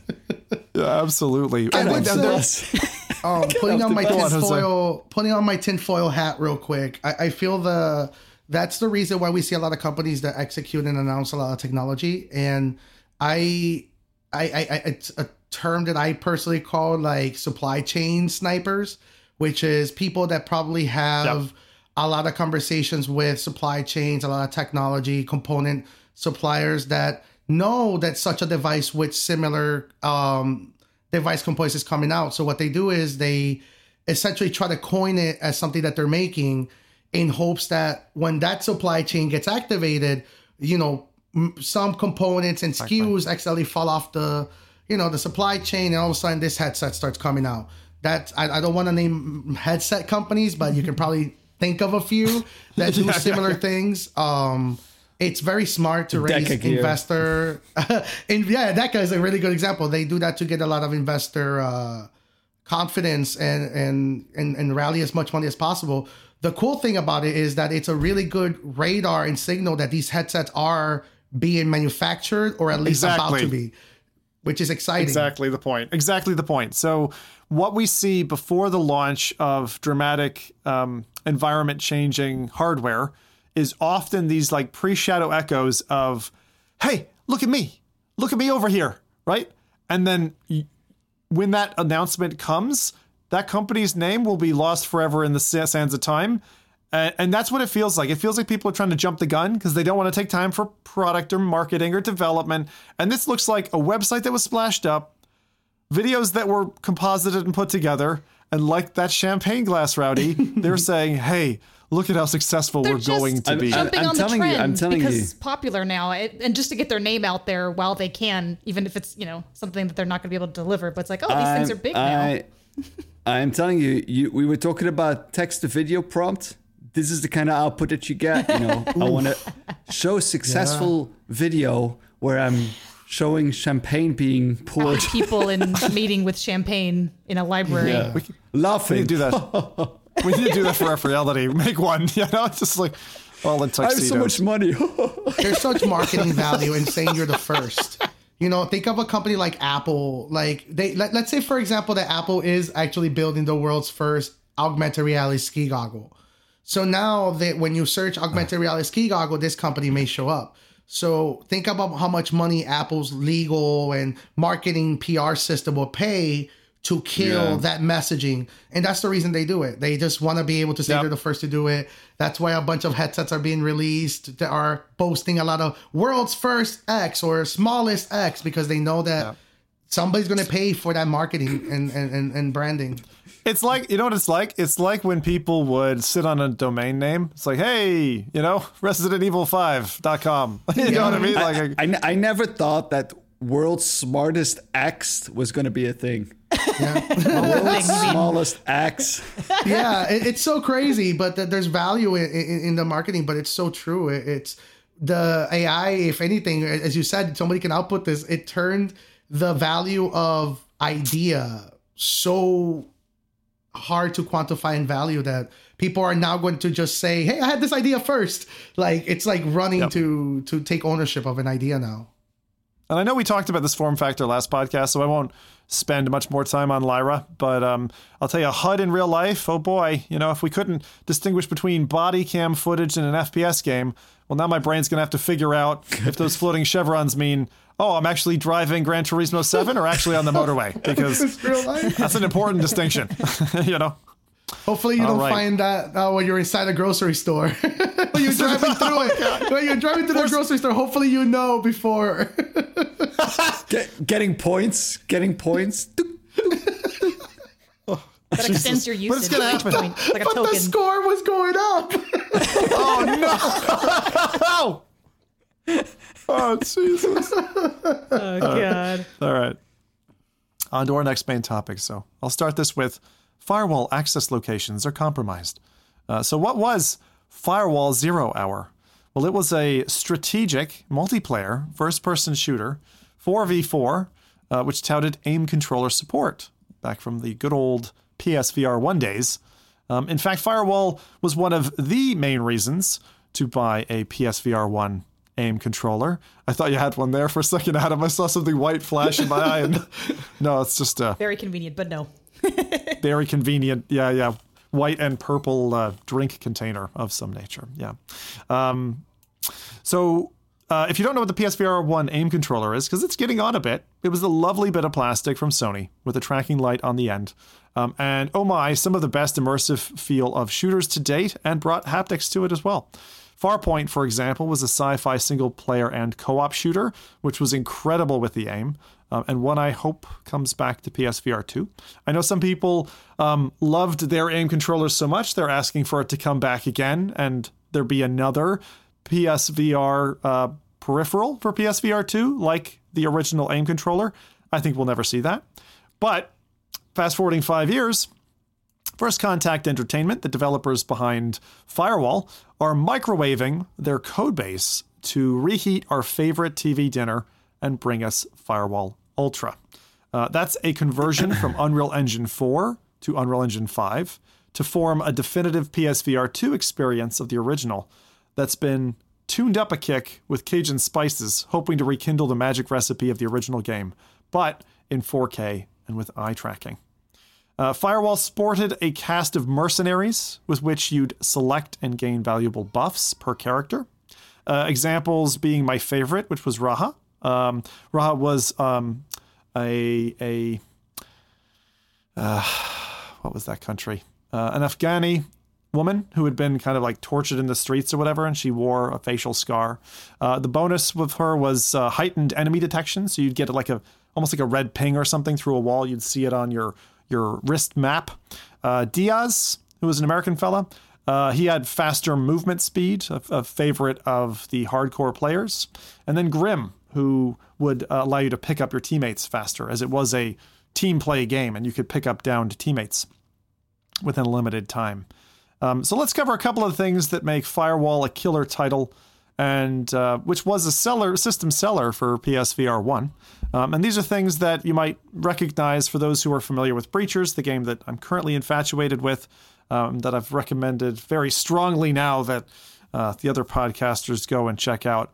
Uh, here's some of the stuff that Firewall does really well, and I think that Triangle Factory, the guys behind Breachers, should really take note uh, because these two, before long, I think will be good competitors for each other, even if operating on different platforms. One of those is a very, very strong progression system and unlocks. Uh, they had a content path that was well defined and communicated to players, a pipeline of maps, mercenaries, and dangly gun. Dangly gun fangles that they called trinklet trinkets, uh, which would which would literally be they were there were decorations that would hang off your gun and jingle. you were dangly. Yeah, definitely something Adam would be into, I would think. Um, there was a reliance on team play. So, like, it was a pick me up with a bleed out timer, which was really good. You had to be quick. It was like 30 seconds or something. You'd be downed and you'd be like, Jose, help me, help me, Jose, you know? And you're like, he's still under fire. I'm just going to let him bleed out. Um, that sounds, and that then there was the sense of. There was this sense of immersion in the scenario due to, for example, the firewall hack. So the way that the round would work is you'd have the good guys and the bad guys. The bad guys were trying to hack these firewall points, which I don't know. Jose's gonna have to figure this out for me. Like, why would you leave exposed firewall points just sitting around your warehouse or your office building, and then have a ragtag team of four cops like wandering around? I, I don't Some know. people just the like to see doesn't the make world so much burn. sense. Yeah. That's got to be it. But the level design was great as well. They brought, you know, every you you were working through a, a hotel. There was a, a, cool office space. You were on a massive ship, so the environments were really memorable uh, from back then. And Rowdy will know this about Zim. Zim loves currency, right? Like in Demeo, I just go Oh for the gold all the time. well, in Firewall, this is exactly the same. There's little stacks of coins Oh, around, and so maybe feck your teammates and go find some money so you can upgrade your bajingalies on your weapons instead, right? Uh, I know who's not on my team. I'm just kidding. yeah, exactly. I'm not kidding. The Dingling I Hunter. don't know. None of them are kidding. You could also, for example, after you'd customized your weapons, you could pick up your enemy enemy's custom weapons and hang on to them, which was really cool. So if you got a gun with a really awesome skin you hadn't unlocked yourself yet, you're like, haha, it's mine now. You know, so that would, feels really would really the awesome. other person then lose that skin? No, right? No, no, Oh, they, would, okay. they could respawn with it, right? But you would you would get that kind of coveted weapon. I like that idea though, Rowdy, where it's like, hey, now I respawn and someone else has my gun. That's what It's I'm like That sounds um, cool. like uh, have you ever seen Afro Samurai? Nope. Where you need to like go for that like that number one spot, but only number two can challenge number one, One. but everyone else can challenge number two. Is this a game or is it a sh- No, show? it's like it's like an anime, but it's like that same similar kind of concept. Then if you would Ah. have like a skin that you know you could only like lose, or like some people would not like use it or whatever. Like uh, it's it's kind of like a cool concept of like, like these like very unique kind of skins, where you would have to like you know try to kill that one person. Cool, that's so much that's a pressure. cool idea. So much pressure. That's Yeah. that, Can't that, now that's real collectible. Like I, I, you ever, I, I sound old, but I'm pretty sure you guys remember Pogs. oh yeah. Oh hell yeah! Like I feel like like Pogs in VR would make so much sense because you could do that. You could like straight up like lose it in a match, and if the person doesn't want Oh. to challenge you again, that's it. You know what? You know what worked really, really well in um, I think it was Bad Company Two. You would take the person's dog tags, and then you yeah. would forever on your page have their name as "I knifed this person." Right. So That's what I want. They could do that in VR, where like literally you like take something off of them uh, if you get close enough. So it's like you stay away from me. you know, it'd be good.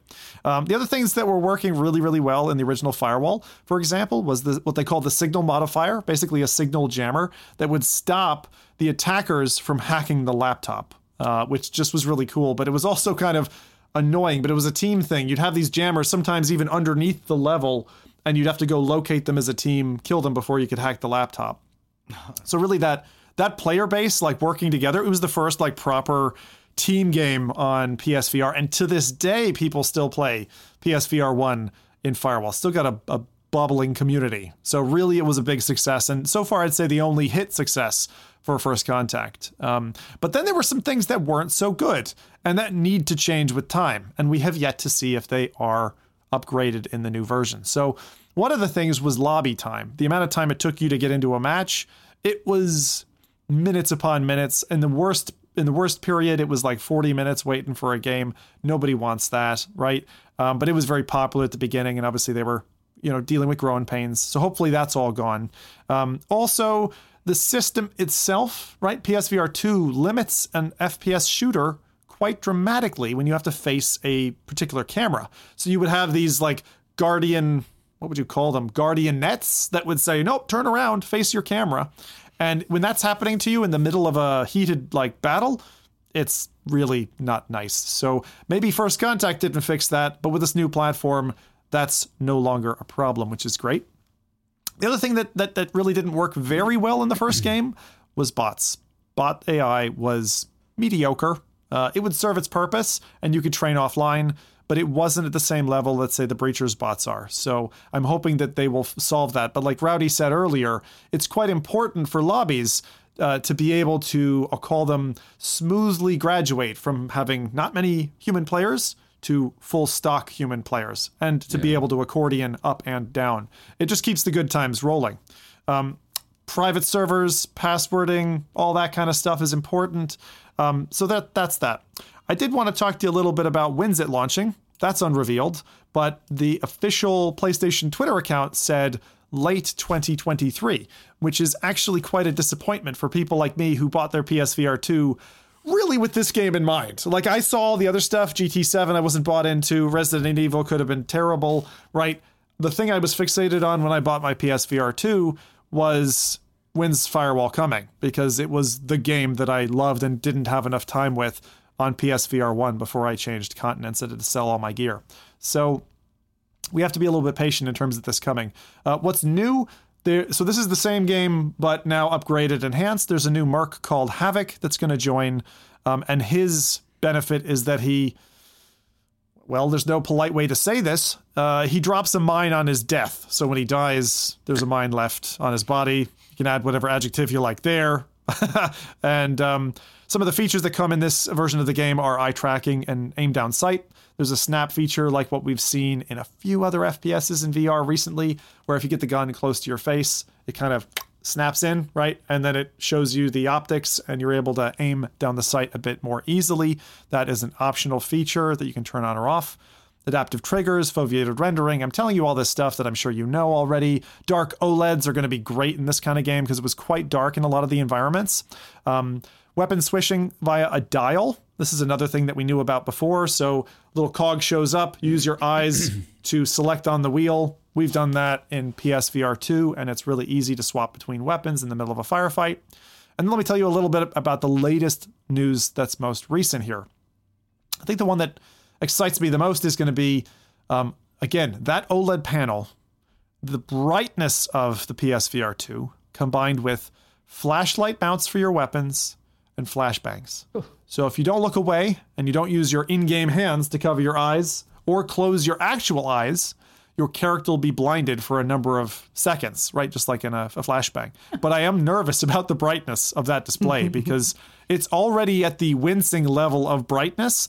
And I wonder if people who go through this for the next year, you know, after the game launches, like again and again and again, like, I hope you don't take eye damage from that because it's going to be really fun. But I remember, I don't know if any of you were Battlefield players, but Battlefield 3, when it dropped, you there were attachments on the weapon in broad daylight that you could blind somebody in their in-game character like in broad and i just wonder if that what the, that's what their launch is going to be like like all these reports of people you know coming out with eyes sore eyes because of getting flashed and blinded i mean like you can, constantly. you can, you can, definitely get like eye tiredness but like the the brightness from from any display basically is nothing compared Safe. to what we have outside for example on a bright sunny day yeah. Uh, that of course your eyes Yeah. The, the, the, thing the thing is is that your eyes need to adjust really fast and that that's the thing where, where, where I say you, you, might get tired eyes because you know you, you you're looking at a, a fairly well, we call it the lit screen, but it's a fairly dim screen, and all of a sudden every pixel there lights up. So the eye contraction is going to have to happen real fast. So that that might cause like you know the muscles pulling on on on, on the eyes mm. might get a little bit more tired. I'm eager to see. I'm eager to see what it's going to do yeah. to me. You know, like will it will it feel? Because I'll tell you, I've already had it in Saints and Sinners. Yeah. yeah like well, because yeah. if, if, you if you for example would like you know keep your eyes closed for like five minutes and then like go outside and like open them all of a sudden, you also go like, oh damn, it's so bright. Like I mean, I even have it sometimes just like sitting at a computer screen. Yeah, it happens to me all the time. Outside hurts. yeah. yeah. Ah, stay outside. stay inside. Forget the outside world. You heard it. So reality. FReality. One of the most exactly. Well, one of the most contentious things about Firewall, I think, now is for modern VR FPS players that like what's changed in the last five years? Well, we have real reload. You were talking about Ghost of Tabor, which really takes it to the extent of in your clip or your magazine, you've got individual bullets you place into the magazine. They even have you pressing bullets and creating ammunition. But in this game, um, you know, aside from the the lighting and the flashes and all that kind of stuff, right? Um, there has actually been a bit of a backlash from the community that it's not manual reload, that it's literally like button push reload, mm. and oh, that's that's that's difficult, right? Even in a kind of a pop one sense, or if you take breachers, breachers is literally slap and go. It's like grab your ammo bag, slap in the thing. There's no bolt action or anything. It's just slap and you're ready to fire. Um, it's even simpler than that. And so a lot of like VR vets who are attracted to this kind of game because it's very strategic in nature, it's team oriented, and it's a it's a lot about skill. Um, you know, hear that and they go, "Oh God, that tastes that sounds terrible." Um, so FCE have come out with some news that feels like a knee jerk response from the community, and uh, they're going to add an ultra mode. So you've got Firewall Ultra, Ultra mode, which will be ultra ultra. Man- Max manual Ultra. Ma- plus, yes, Max Ultra Plus gun reloading. So they're going to bring manual gun reloading as an optional feature. And I just wanted to ask, like, how do you guys think of that? Because like when I, whenever I see an artist change their direction on the on the backlash of a community, sometimes it feels a little bit like, oh, good, they saved the day, they listened to reason. And sometimes it's a bit like, well, you had a thing, and now you're changing enough elements with your recipe that maybe you're going to fuck it up. So I just wanted to talk about that for a minute. I mean, I, I take it you guys weren't firewall players. Anyone here? No, No. but I mean, Okay. I don't know. When it comes to reloading, I'm just so used to doing a manual. Even if it's just like magazine in the gun, it feels arcadey. Like it almost changes the style of the game to not be able to have that. So even just an option, like after the fall, for example, you can either do uh, a quick reload. That's maybe a button press, and maybe um, it's you get less credits. Uh, like there's some kind of a deterrent so that you may not want to use it all the time. Although it is PVE, so you can get away with that. But then they also have a uh, like a manual option that you can use. I don't know how that would work in PvP though, but you know, it's I like It's a beautiful options. call out. Yeah. because that's exactly um, after the falls system i think is very good given the type of game uh, for a game that's pvp it's and they are going to do that they're going to allow you to basically take the hit just like you would if you if you ever used like a, a force tube or something like that you're not faster you're not better but you're more immersed and you feel great and it feels fantastic and so manual reload is going to be added as an option after launch, which again is late 2023, in this ultra mode, so you can apply it and you're like, oh, I've got the satisfaction of manually reloading. The problem therein lies very similar to the first game. They allowed people to play on an aim controller or a, or a dual dual shock back in the day on the PS4. And the problem with the dual shock was it allowed you to do your 180 flip turn, flick turn much faster. You couldn't rotate that quickly with the analog stick on um, on the aim controller, and your physical body motion would, of course, be slower. And so it led to some imbalance, and the pro players opting for the less VR option. And so it's kind of what my concern is here is that I think FCE needs to develop something that will allow for, I'll call it like VR options enabled, like an ultra mode server, right? So everyone who's playing is on the same level and we're all using the same kind of elements, but that is subdivision. And so they have to make a decision if that's something they would want to do at launch. I'm a little bit on the different end of the spectrum. I think. Um, I don't think that options here are because because it's a it's a realistic shooter, right? Like yes. So I think they should go for realism as well, and I think that for it being a VR game, one of the core things is immersion, and I think doing any kind of quick reloading or button pressing, it doesn't feel right with me. However, what they could do uh, is make the the like still ask for the action of the reload, but you know have it maybe not be as precise for like you know that you need to do the action and do the reload that you can do that fast to make it more competitive, rather than like you being One. finicking exactly.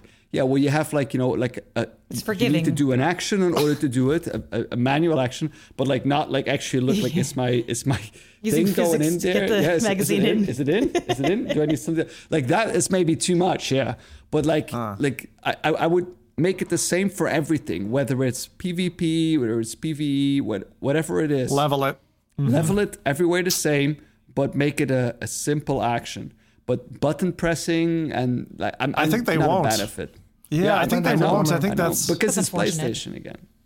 And it goes Yeah, to I- show, you know, and what sucks when overall is that the reality of VR is as much as we're, we're, we're talking about, you know, a lot of like specific or unspecific or forgiven actions um, in VR, all of those actions that we're talking about tend to be running on an engine that's predicting those movements. So even unfortunately, the the entire ecosystem of VR when it comes to being on a competitive level is Yep. almost a ruse because unfortunately the the the stack uh, and um, and this goes back to a conversation I've been having with people behind the scenes about VR is that um man I, I bringing her back up again but Amanda Watson and I had a conversation about virtual reality and about the logic about behind the scenes the engineering work of how virtual reality is using human action and translating into a virtual space. And she says and she makes she has a personal bet that in about 10 years people who are mm. very or still heavily involved in virtual reality are going to be talking about how ludicrous and crazy it was that we're that we consider what we have now as virtual reality because unfortunately most of the tracking is being done as predictive and, and that's the problem. Before we even start talking about what is equal play in a virtual reality space, we first have mm. to figure that part out and and and, and kind of remove the predicting or prediction side of it all. And that's the problem. There's no way that you can ever create equality between a controller and a VR you know, a human. And, and, and, and, that's not even just talking about the differences between uh, from one human player to another, right? Like, I mean, then you have accessibility options, and you have, you know, so, someone might be playing and and have a, a, hand that they were born with it and was misshapen or something and it's a different orientation and how yeah. how are you going to reload how are you going to there's so many permutations in this space that it's a big problem to solve i recognize that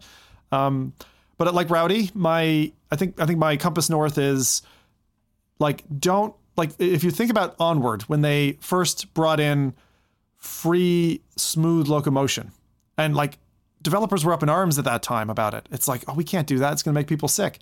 Like, aim for the end goal. Don't aim for the halfway house. Mm. Aim for the end goal. aim for the thing that you want your game to to do. And I, I, I get it. Like, there there is going to be some hesitation, no doubt, in a dev studio with a game that's literally their breadwinner to change away from that formula. But there are some things that, that should be ripped out. And I think the thing that they did wrong initially was have two quite starkly different control methods and then they they're they're putting players head to head in a competitive game with two different sets of tools, yeah. and it shouldn't be that. It should be one set of tools. Are they doing that in um, the the second one too, or is it only going to be with the sense controllers?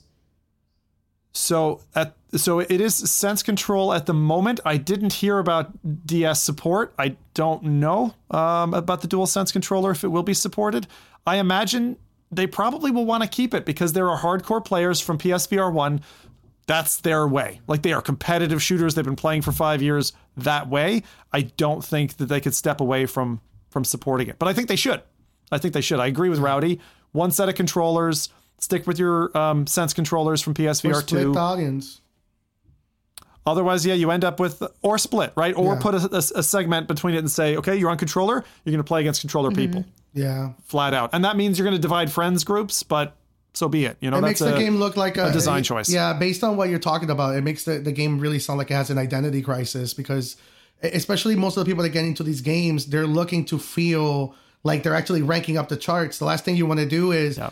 Always be number two and then find out that number one, the reason he's winning is because he always he's using you know DualShock or, or something of that sort. You know, yeah. it, it definitely at least a, a, sour taste for sure. It's it's not even a mod. Like when someone uses a stock and it's like, okay, fair enough. You know, didn't have the money. I just used a baguette, aged it a couple of days, used some tape, boom, got myself, a, and, and then I start winning matches. You know, like that's I get it, right? It's kind of yeah. outside the norm. but when it's story? one of the de facto controllers, it is. I get that. Um, she doesn't know. The yes, uh, I'll, I'll, I'll, dig out my baguette stock. Yes. only one pound, uh, so about one one dollar fifty for best stock in the world, and it's edible. So anyway, awesome. um, carbs, crumbs carb everywhere. Up. However, so I just wanted to like to just give a message to uh, both of these teams, Triangle Factory and FCE. Um, first off, Triangle Factory. They, the thing that they did so well in Hyperdash and then now in Breachers is the fluidity of the gameplay, going from match to match and the and the motion of the the characters. For example, they've got better AI. Uh, a great feeling of team play, customization, and content pipeline is what they lack, right? And then Firewall's got that in droves. So the fact that they're going to be able to launch out with this copy, some people never having played Firewall are going to drop it and go, "Oh my god, it's so great!" You know, because there's just so much to do and unlock. Um, the cover system from Breachers, which means where I'm standing underneath me, there's a tiny little square. And if I physically move to the right, either lean my body or physically move to the right, that square stays there. And what the enemy sees is my character leans out over the door. The full character's body isn't moving out. It's just a it's just a peak, like you would do if you were playing paintball mm. or something like that. And you know, systems like that make it feel more immersive, allow you to play better, even if you're someone who isn't the quickest shot. Um, and it just it just feels more real. And then that breaching swing system, I don't think Firewall can adopt that. That's obviously the namesake of the other one. But both of these, you know, games also support something that helps you you keep playing, which is out of the game support. So if you're dead, you're not out of the match. What you're doing is in Firewall, you're looking through security cameras, and the way it works in PSVR 2 is if you keep your eyes locked on a player who you see on the enemy team, Um, so let's say I see someone who's a, a, a terrorist who's defending a base, and I keep my eyes on them, and I'm looking at them through the security camera. Jose's in the game, and he's going to see a, a ping, like a, square outline on the map of that person. So it gives me a, a, jump advantage to be able to know where the enemy is, shoot accurately, maybe blind fire around a corner. Um, so I'm really looking forward to seeing how these games work because that's the same thing in Breachers. In Breachers, you can fly around, but you can only see what the players see with their line of sight. So it's a similar system, hmm. but not the exact same thing. I only have one message to the FCE devs, and that's this because we saw them release Solaris Off-World Combat before in an unready state and then limped and then died, right? That's what happened, unfortunately. So my ask is like even if you had to delay to 2024, do not release this thing prematurely. Make sure it, it's fun. You get one release, only one release, only one chance.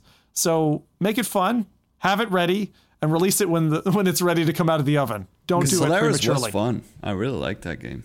Fantastic game, and I think what they're going to do with Solaris is the same thing here. Solaris 2, which has been announced, but only in teasers.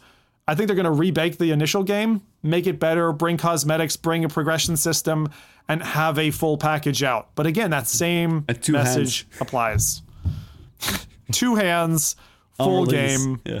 you know, progress mechanism so the game doesn't die and people are still climbing that ladder. It works really, really well in FPSs. So that's that's probably enough of going on about um, both Breachers and, of course, Firewall Ultra. So looking forward to that still, with a little concern that maybe some of their design decisions are going to scupper the whole thing. um, but if they give us, you know, hardcore only servers and stuff like that, then good. I think they're in for a win. So, nice. Speaking of reloading, we've also got Jose here, primed and ready to restock your ammunition with some fine new VR games in his out and upcoming releases highlight. So, Jose, what have you got in the back of the truck this episode? Oh man, the back of the truck is kind of empty. A lot of a lot of VR games are are they don't like to release games at the end of the month, but I do have three notable ones for you guys. The first one cool. I have is a I'm, I'm going to call it the release, not a not a port because it's definitely its own. Uh, it looks like it's to be rebuilt from the ground up, but it's Everslaught Invasion. Um, looks like to be Ooh. making its debut on the Quest 2. Um, we have seen Everslaught on PC VR, but it looks like they just amped it up. Um, it's a tool player. Uh, it, it, reminds me a lot of. Uh, I don't know if you guys ever played Dishonored, but the blinking oh, mechanism yeah. about moving and teleporting and, and, shooting. It looks like cooperative Dishonored. Um, looks to be releasing April 28th. Uh, that's up for $20 US, about 16 pounds. Um, yeah, it's a two. That player. game is amazing, by the way. That oh. feels that feels like Doom to play. It, oh, like, I can't it's wait. It's really fast paced. Um, so this release on Quest. Did you say they're bringing multiplayer? It's yeah, it's actually it's actually it's actually a cooperative uh, um, game, and, and it looks like they're they they re envisioned the maps from the original um, the original right. original game, and but you know with the mentality of multiplayer, which is pretty is awesome. Just an arena slasher? Is it like yeah. an arena slasher? That's it. There's no. Yeah, it, it does have anything a, else to it, or it has generative. Uh, it looks like the environments actually generate. Um, it has a deep progression system for what it looks like. So it looks like there's a lot of unlockables. Um, there is some hook shot combos between the players. I, I haven't really played it yet. I, am very excited to Thanks, Serious Sam. So yeah, I played the first game for about uh, a couple hours anyway, two or three, right? But like, it's kind of like Serious Sam in that you're progressing through levels, Rowdy. It's not just jump in an arena and battle. So you are going from one part of a level to another part, um, taking right. on kind of waves of bad guys as you progress from A to B.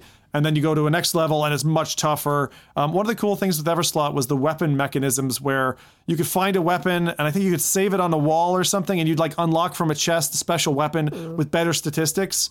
So kind of like Borderlands style, you're continually yeah. upgrading your weapons and you get the weapon you really like and then you can even I think you can uh, take that weapon and like you're like pounding it out uh, almost like if you were heating it and pounding it out just to like to upgrade, upgrade. it, make the sharpness, the damage, or whatever else. Cool. Yeah. So it, it's got some good mechanics, and if I'm if I'm not remembering wrong, there's some part of that where you're collecting the blood or the souls of your enemies and then draining them so you get more upgrades. Uh. But the whole thing felt very Doom. Yeah, it yeah, was, it, was, it was quite good. The cool, the, the, trailer, the best part, of, yeah. From the trailer, I'm not really too too convinced. Like from like seeing it. I mean, Serious Sam, of course, is a it's a brand, right? For me, like it's a and it has. I mean, it kind of has a story to it, although it's not too impressive. But it's more like a like a gimmicky kind of game, you know, like it's it's it's it's kind of laughing with itself the entire time. I don't really Yes. have the impression from this from from Everslaught. Yeah, Yeah, I- there's I- not much of a story uh, to it. It's And it's mostly say- faceless. Yeah, it's mostly Exactly. faceless. Yeah.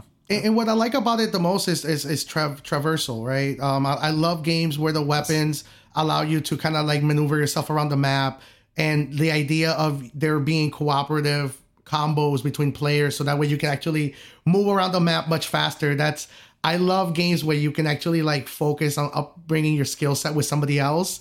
And, and kind of um, you mentioned it earlier. Funny enough, Army of Two is one of those games that you kind of have to uh, um, kind of learn the player, the person you're kind of playing with, and I love the idea of that being done in VR. What is Army of Two? I don't know this one. What is It's, that? That's not a VR game, is it? It's a PS3 game. It's a, I believe it's a third Okay. perspe- third view perspective shooter. Um, and it's a two player cooperative game, and you kind of it, it it's completely from the from the entire game is it's, it's a cooperative game. So it, it's it's you cannot uh, progress it without the other person. I, I love those kind of games. Um, there was another one called Get Out. I don't know. It was uh, I, I think a Way Out. I believe it's called. Yeah, Way Out. Way Out. Was that the I've, prisoner I've been one? playing a yeah a way played out. that one It's with my uh, the prisoner one. Yeah, oh It's yeah. Oh, I remember that. Yeah, Yes. yeah. That was supposed to be really amazing. good. it's so it's so fun and i love those kind of games that you kind of almost are the entire stories with one person so you you get to kind of connect Tho- those are but kind of again, my, my this this yes. is not like that though, right? no no just- no well it technically okay. is right because you're kind of are traversing with with the player it is a cooperative game unlike the original one so it But this it is- looks based on the This marketing is like. Sorry, I was just gonna say, like it, it's, it reminds me of Stormland. Yes. that's what this reminds me of. In other words, it's a game that you played single player that now they've added like Ready Player Two to it. But It doesn't. There isn't that uh, yin and yang combination of two distinct characters or two distinct players with different gameplay mechanics. it's Clone One and Clone Two. Clone To, two, to yeah. me, to me, this this looks it's like ninja turtles yeah i love that i love that approach yeah to me this kind of looks like Blade and Sorcery, but then with two people. Exactly. That's that's awesome. Like multiple. That sometimes some games with very simple and fun mechanics. That's the best way to to you know give more of just sharing that that that experience with more people. So that's that's um yeah that's Everslaught Invasion. And next one I have something completely um slower pace and it's a, a- Sorry, a- just before you go to the second Yes. one, that game reminds me of Sairento, which Yes. which also had a multiplayer component to it. That's the closest thing in VR I think that we've had so far. Um, Sairento, because they're they're like you said, the grapple mechanics and all that are are really extreme. So Sairento was fun multiplayer. I am a little bit with Rowdy in that I think the video the trailer doesn't sell it very well. No. It feels a lot better to play than that trailer shows off. But I hope so. yeah that's uh, yep, what's the so slow paced one though? I'm curious because that you're really slow and it's Yeah, the that- brakes have this to one, go this on one really is hard. slow. This is a slow. Uh, this one is a PC VR classic. I believe it came out during the pandemic. It's so weird because it's such a blur to me because I remember enjoying this game a lot and I have no memory. It's been boggling my brain, but it's Eye, Eye of the Temple. Um, it's releasing on the Quest. Oh right. Yes, Yeah. on April 27. It's a adventure um, puzzle game. Um, I, there's a game that I'm trying to remember right now that's a puzzle, but I can't. Ah, I, I'm blacking out a little bit. But it's yeah, it's a torch based, um, torch and whip adventure game. Um, the music. scale. That's the only thing I remember um, very vividly um, because I played this game in PC VR, and all I remember is the music. It sucks. I, I I remember how, having fun with the game, but all I remember is I thought just it was amazing. It was because the music. that's the only thing I remember. It was so good. I was like, the it music sucks. is so good. It's it's. I'll tell you uh, what. mhm, go ahead. I can tell you something about this game. So one of the things is Eye of the Temple is one of the very, very few room scale games. And if you have a large space to play in, like a I don't know, nine foot by nine foot, twelve by twelve space, this kind of game is is really great because there's so few. There's like less than ten really decent Mm-hmm. room scale experience games, kind of like a Tea for God type thing. This and is the one of camera those things. angles are so well done. like this makes the game so much cool to look at. I think. Live. Uh, if you- if if yeah, Live. exactly, exactly. No, Yeah, that but was it's, our- it's that was perfect. It's stuff. perfect for that because like it's like this is like a party game. That's how I call it. Like if you have a bunch of friends over, You know, Hmm. you put that thing on the big screen, you cast it there, and you have this like little camera thing going on. Like, man, like people are going to be having fun on It's this. so What's cool fun. because Yeah. It looks it looks hilarious. Th- Thank you. I'll pass it, It- on to the team. yeah. Appreciate it. But also, what I like about Eye of the Temple specifically is it's room scale, but the developer does a good job of making sure you don't just like like it's hard to explain when you're in it, but you're you're moving forward, but then eventually you're kind of moving in like a square. Like you are, you're always moving back to sort of the same location you started eventually, Smart. even though it doesn't Yeah, feel like it. it. It like it messes with my brain because I, I check and I'm like, where am I? And I'm like, oh, I'm I'm like in my my room, my play space still. It's very interesting, but it's super cool. Have you played Tea for God, Adam? No, I have. It's like not. that as well. You really need to try Tea for God. okay, You will lose yourself. That is an amazing game. Wait, wait for it to come out in full. It, it was on, it was a side quest game for for Quest or whatever. But I would say wait for that. But keep your keep your eye on it because if you enjoyed that feeling Yeah. of like when you come out, you literally have zero idea what your orientation is going to be, or even where in your house you might be. Um, then that's a that's a really cool game. But Eye of the Temple is finally getting a release on the platform where I think it should have launched. Right, like Makes on sense. Steam in cabled VR doesn't make as much sense as being able to stand in the middle of a room, cast to a TV or a phone or something, and as Rowdy said, it's like a really good party game because it's not too, it's not too intense. Uh, it's not snap motion stuff. There are some sequences where you can get crushed by things. Yeah, the traps. um, that's because you're pretty much using your own legs. You know, you're not. It's not like you have to use the you know motion at all. You're actually walking, so it's great for you know motion sickness and that kind of stuff too. Yeah, great demo game. Great yeah, and it looks game. like the Um, the Quest Two one highlight. version is as- also asking for the at least three meters of space. So it looks like they are they are applying the the same you know expectations of space in in the Quest Two version. So I'm really excited about that. It is um, slated for the 27th. There's no release uh, pricing yet, um, but that's April 27th on the Quest Two. I'll give one tip here, which is if you don't have the room in your house uh, and you can catch lighting correctly around dusk, right, for about an hour, you can play this kind of game in a flat garden really nicely. Just mind your lenses, right, if you're going outside. Don't don't be pointing them to the sun. We're gonna get so many comments on people being like, "You can't play the quest outside." It's like, what? I'm not playing like this. You know, Yeah, I'm not staring at the sun. but man, that's a great comment bait right there. Yes, play your headsets outside. We're gonna get all of those angry, angry comments. That's okay. That's okay. I've burned a headset or two in my time. Oh, God. oh, that always worries me if it's love facing a window. Especially, I'm always very careful about where I'm putting it back because I'm like, I don't, I don't want that to happen to me. It scares me. I have so much paranoia about that, like having a window facing my headset. It's it's crazy. um, and yeah, and last one I have is uh, a game that we we probably have heard of and tried, which is Propagation. Um, it's a cooperative uh, horror games. I believe they have like four um four games. It's it's a cooperative horror shooter. Um, you go in through like a bunch of uh, corridors. Um, so they're actually releasing it's it's done by Wanadev studios. They've done Ragnarock and a lot of cool uh well-known VR games, but it looks like they're doing their foray on single player um with uh Propagation Paradise Hotel, which is it reminds me a lot of uh I, I think it's Phasmophobia. Um, but it's a single player narrative where they take you into a haunted house and there's, you know, it's it's kind of their their their their their take on single player horror games. I don't think they've they kind of have done games like that. All of the ones that they've done have been multiplayer or cooperative. So seeing them take on single player looks pretty interesting to me. The trailer Huh. Is kind of creepy. Um, It's like I'm- paranormal activity a little bit. That, that just reminded me of that game. I've been looking forward Um, to this one for so long. oh yeah, That's no, coming not me. PSVR 2, right, as well? Not Or when's initially, I don't think. Right? Maybe I think that's going to be a later launch. Maybe. Damn. So right now, That's I where think I wanna play it. PCVR, yeah. Yeah, Quest 2 Yeah, no, I'm good. with I'm good. It's like not It's doing just that. so weird though, because yeah, going from I, uh, Ragnarock to this, it's like so different. You go from like Viking low poly rhythm drumming game to like single player story horror. I'm like, wow, that's like that's a that's a big contrast. So I'm curious. I applaud that, though. Yeah, I mean, I they really love- applaud that. I'll, I'll tell you this from one of the because I actually interact with them a lot from with, from Hmm. my company. Um, they have a platform called Octopod, which is a a my launcher manager for arcades for for these kinds of experiences. Um, one of their Hmm. their earlier games is a game called Propagation, Oh, which is a similar. right. Yeah, they have Yeah. It's a cooperative multiplayer horror shooters.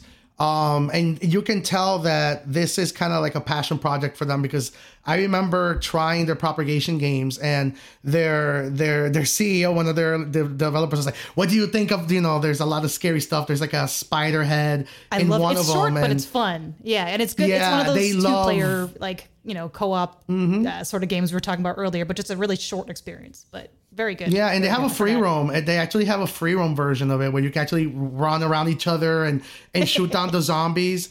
Um, so they actually they you can tell that there's some sick-minded developers over there that that just love scaring people because the the first time I they they, they forced me to try it. Right, they were like, "No, Jose, you got to play propagation." I was like, "You know," and they're, and and the developers were just full of excitement and gleam. I was like, "Did you get scared? Did you get scared?" So I, I'm I'm don't want I- to I- try this game, but I I'm can't get enough of it. this. I, I'm like Adam. Like I, I'm- I'm a sick. I'm a sick fella. Like I, I just I love this kind of stuff. I'm and like honestly, Adam, there I'm isn't a enough sick of it. Fella.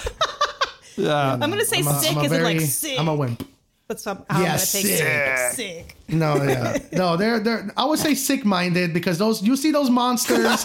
no, no, no, they're sick-minded. Like you see those monsters, I'm like only somebody twisted, you know, some John Romero worshipper kind of minded They're person will. Very creepy, yeah, in that one. So yeah, if Yeah. you haven't tried that, it's it's I forget how much it is on Steam, but it looks very good too. For for it, I think it's aged a bit now, but it still looks great for the you know current times, and it's super short. You can finish it in one place. I, want it. liked it though; it was really fun, really scary. I definitely, Creepy. definitely, definitely want it. Well, see, I haven't played it yet, so it's good. I, I'm happy to hold it, but I think I'm going to hold for the OLED panel. I think I'm going to hold off That's, because uh, uh, that yeah. black that black levels in the PSVR two are just so lovely. So yeah, roll run it back for us there, Jose. What were those three games again? So those three games were Everslaught Invasion, releasing April 28th for the Quest 2. Um, it looks like it, right now it looks like that's the only one that's been announced. Um, it's 19.99 US, 16 pounds. Second one is Eye of the Temple for the Quest 2, releases also uh, slated for April 27th. No pricing on that yet. And the third one is Propagation Paradise Hotel by Wanadev Studios. Looks to be releasing on Steam and Quest 2. Price yet announced yet, and that's on PC VR for sure on May 4th. Just around the corner. Oh, very good, very good. Well, thank you for running us through our releases uh, again, uh, Jose. I appreciate it. Always like your picks. I like how you'd like take an angle for for each time, and that, that certainly helps. So, uh, chat, let us know if you have any final questions for the crew before we wind this one up. I'm going to recount our show details for those of you who might not know them already. Um, this podcast is live every other Saturday on YouTube and Twitch. It's a fortnightly show. It's every two weeks. Two, two, two. We like the number two these last few podcasts.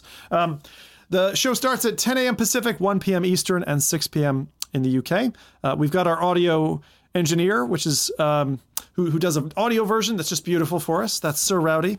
Uh, like a blade in the forge and tempers that the cool waters of, of SoundCloud, Spotify, and iTunes. If you couldn't catch us live, drop us a comment and keep those good vibes coming. Uh, share and with others that you think like a bit of rough and tumble VR nuts like us. And if you want, get in touch at contact at freality.tv. Uh, with that said, have we got anything in chat before we get ourselves out of here? Um, did want to qu- give a quick shout out. PD or uh, Paradise Decay for audio listeners does have a premiere after this show for uh, Eye of the Temple on Quest 2. Uh, I think he said he's using a Quest Pro. So if you did want to see what that looks like in action, you know, definitely check out his channel. Super exciting. Good way I, to might, go. I might do that. 'cause PD has done cool. some. PD has done some pretty cool things. Like he went into like a, a haunted basement for some horror games before, and he, he tends to kind of get out of his comfort zone. And I, I want. yeah, we have such oh. opposite reaction. You're like, why? And I'm like, oh, how can I join? Phasmophobia in a creepy, like I don't know, basement somewhere. yes. Different cultural Yes. background, I think. Yeah, I'm a proud wimp. I'm a proud wimp. I carry that like honor. It's no, I'm good. Well, with that, if you're uh, if you're into it, go go give PD some support. He, he's our lovely mod of many years, um, and uh, that's enough time away from my HMD. I think. Have fun feeding your own addictions. Uh, we'll see you next time. I'm going to jump off to Breachers this afternoon. uh, uh, so come back next time for some more colorful VR and AR news. Until then, ciao ciao.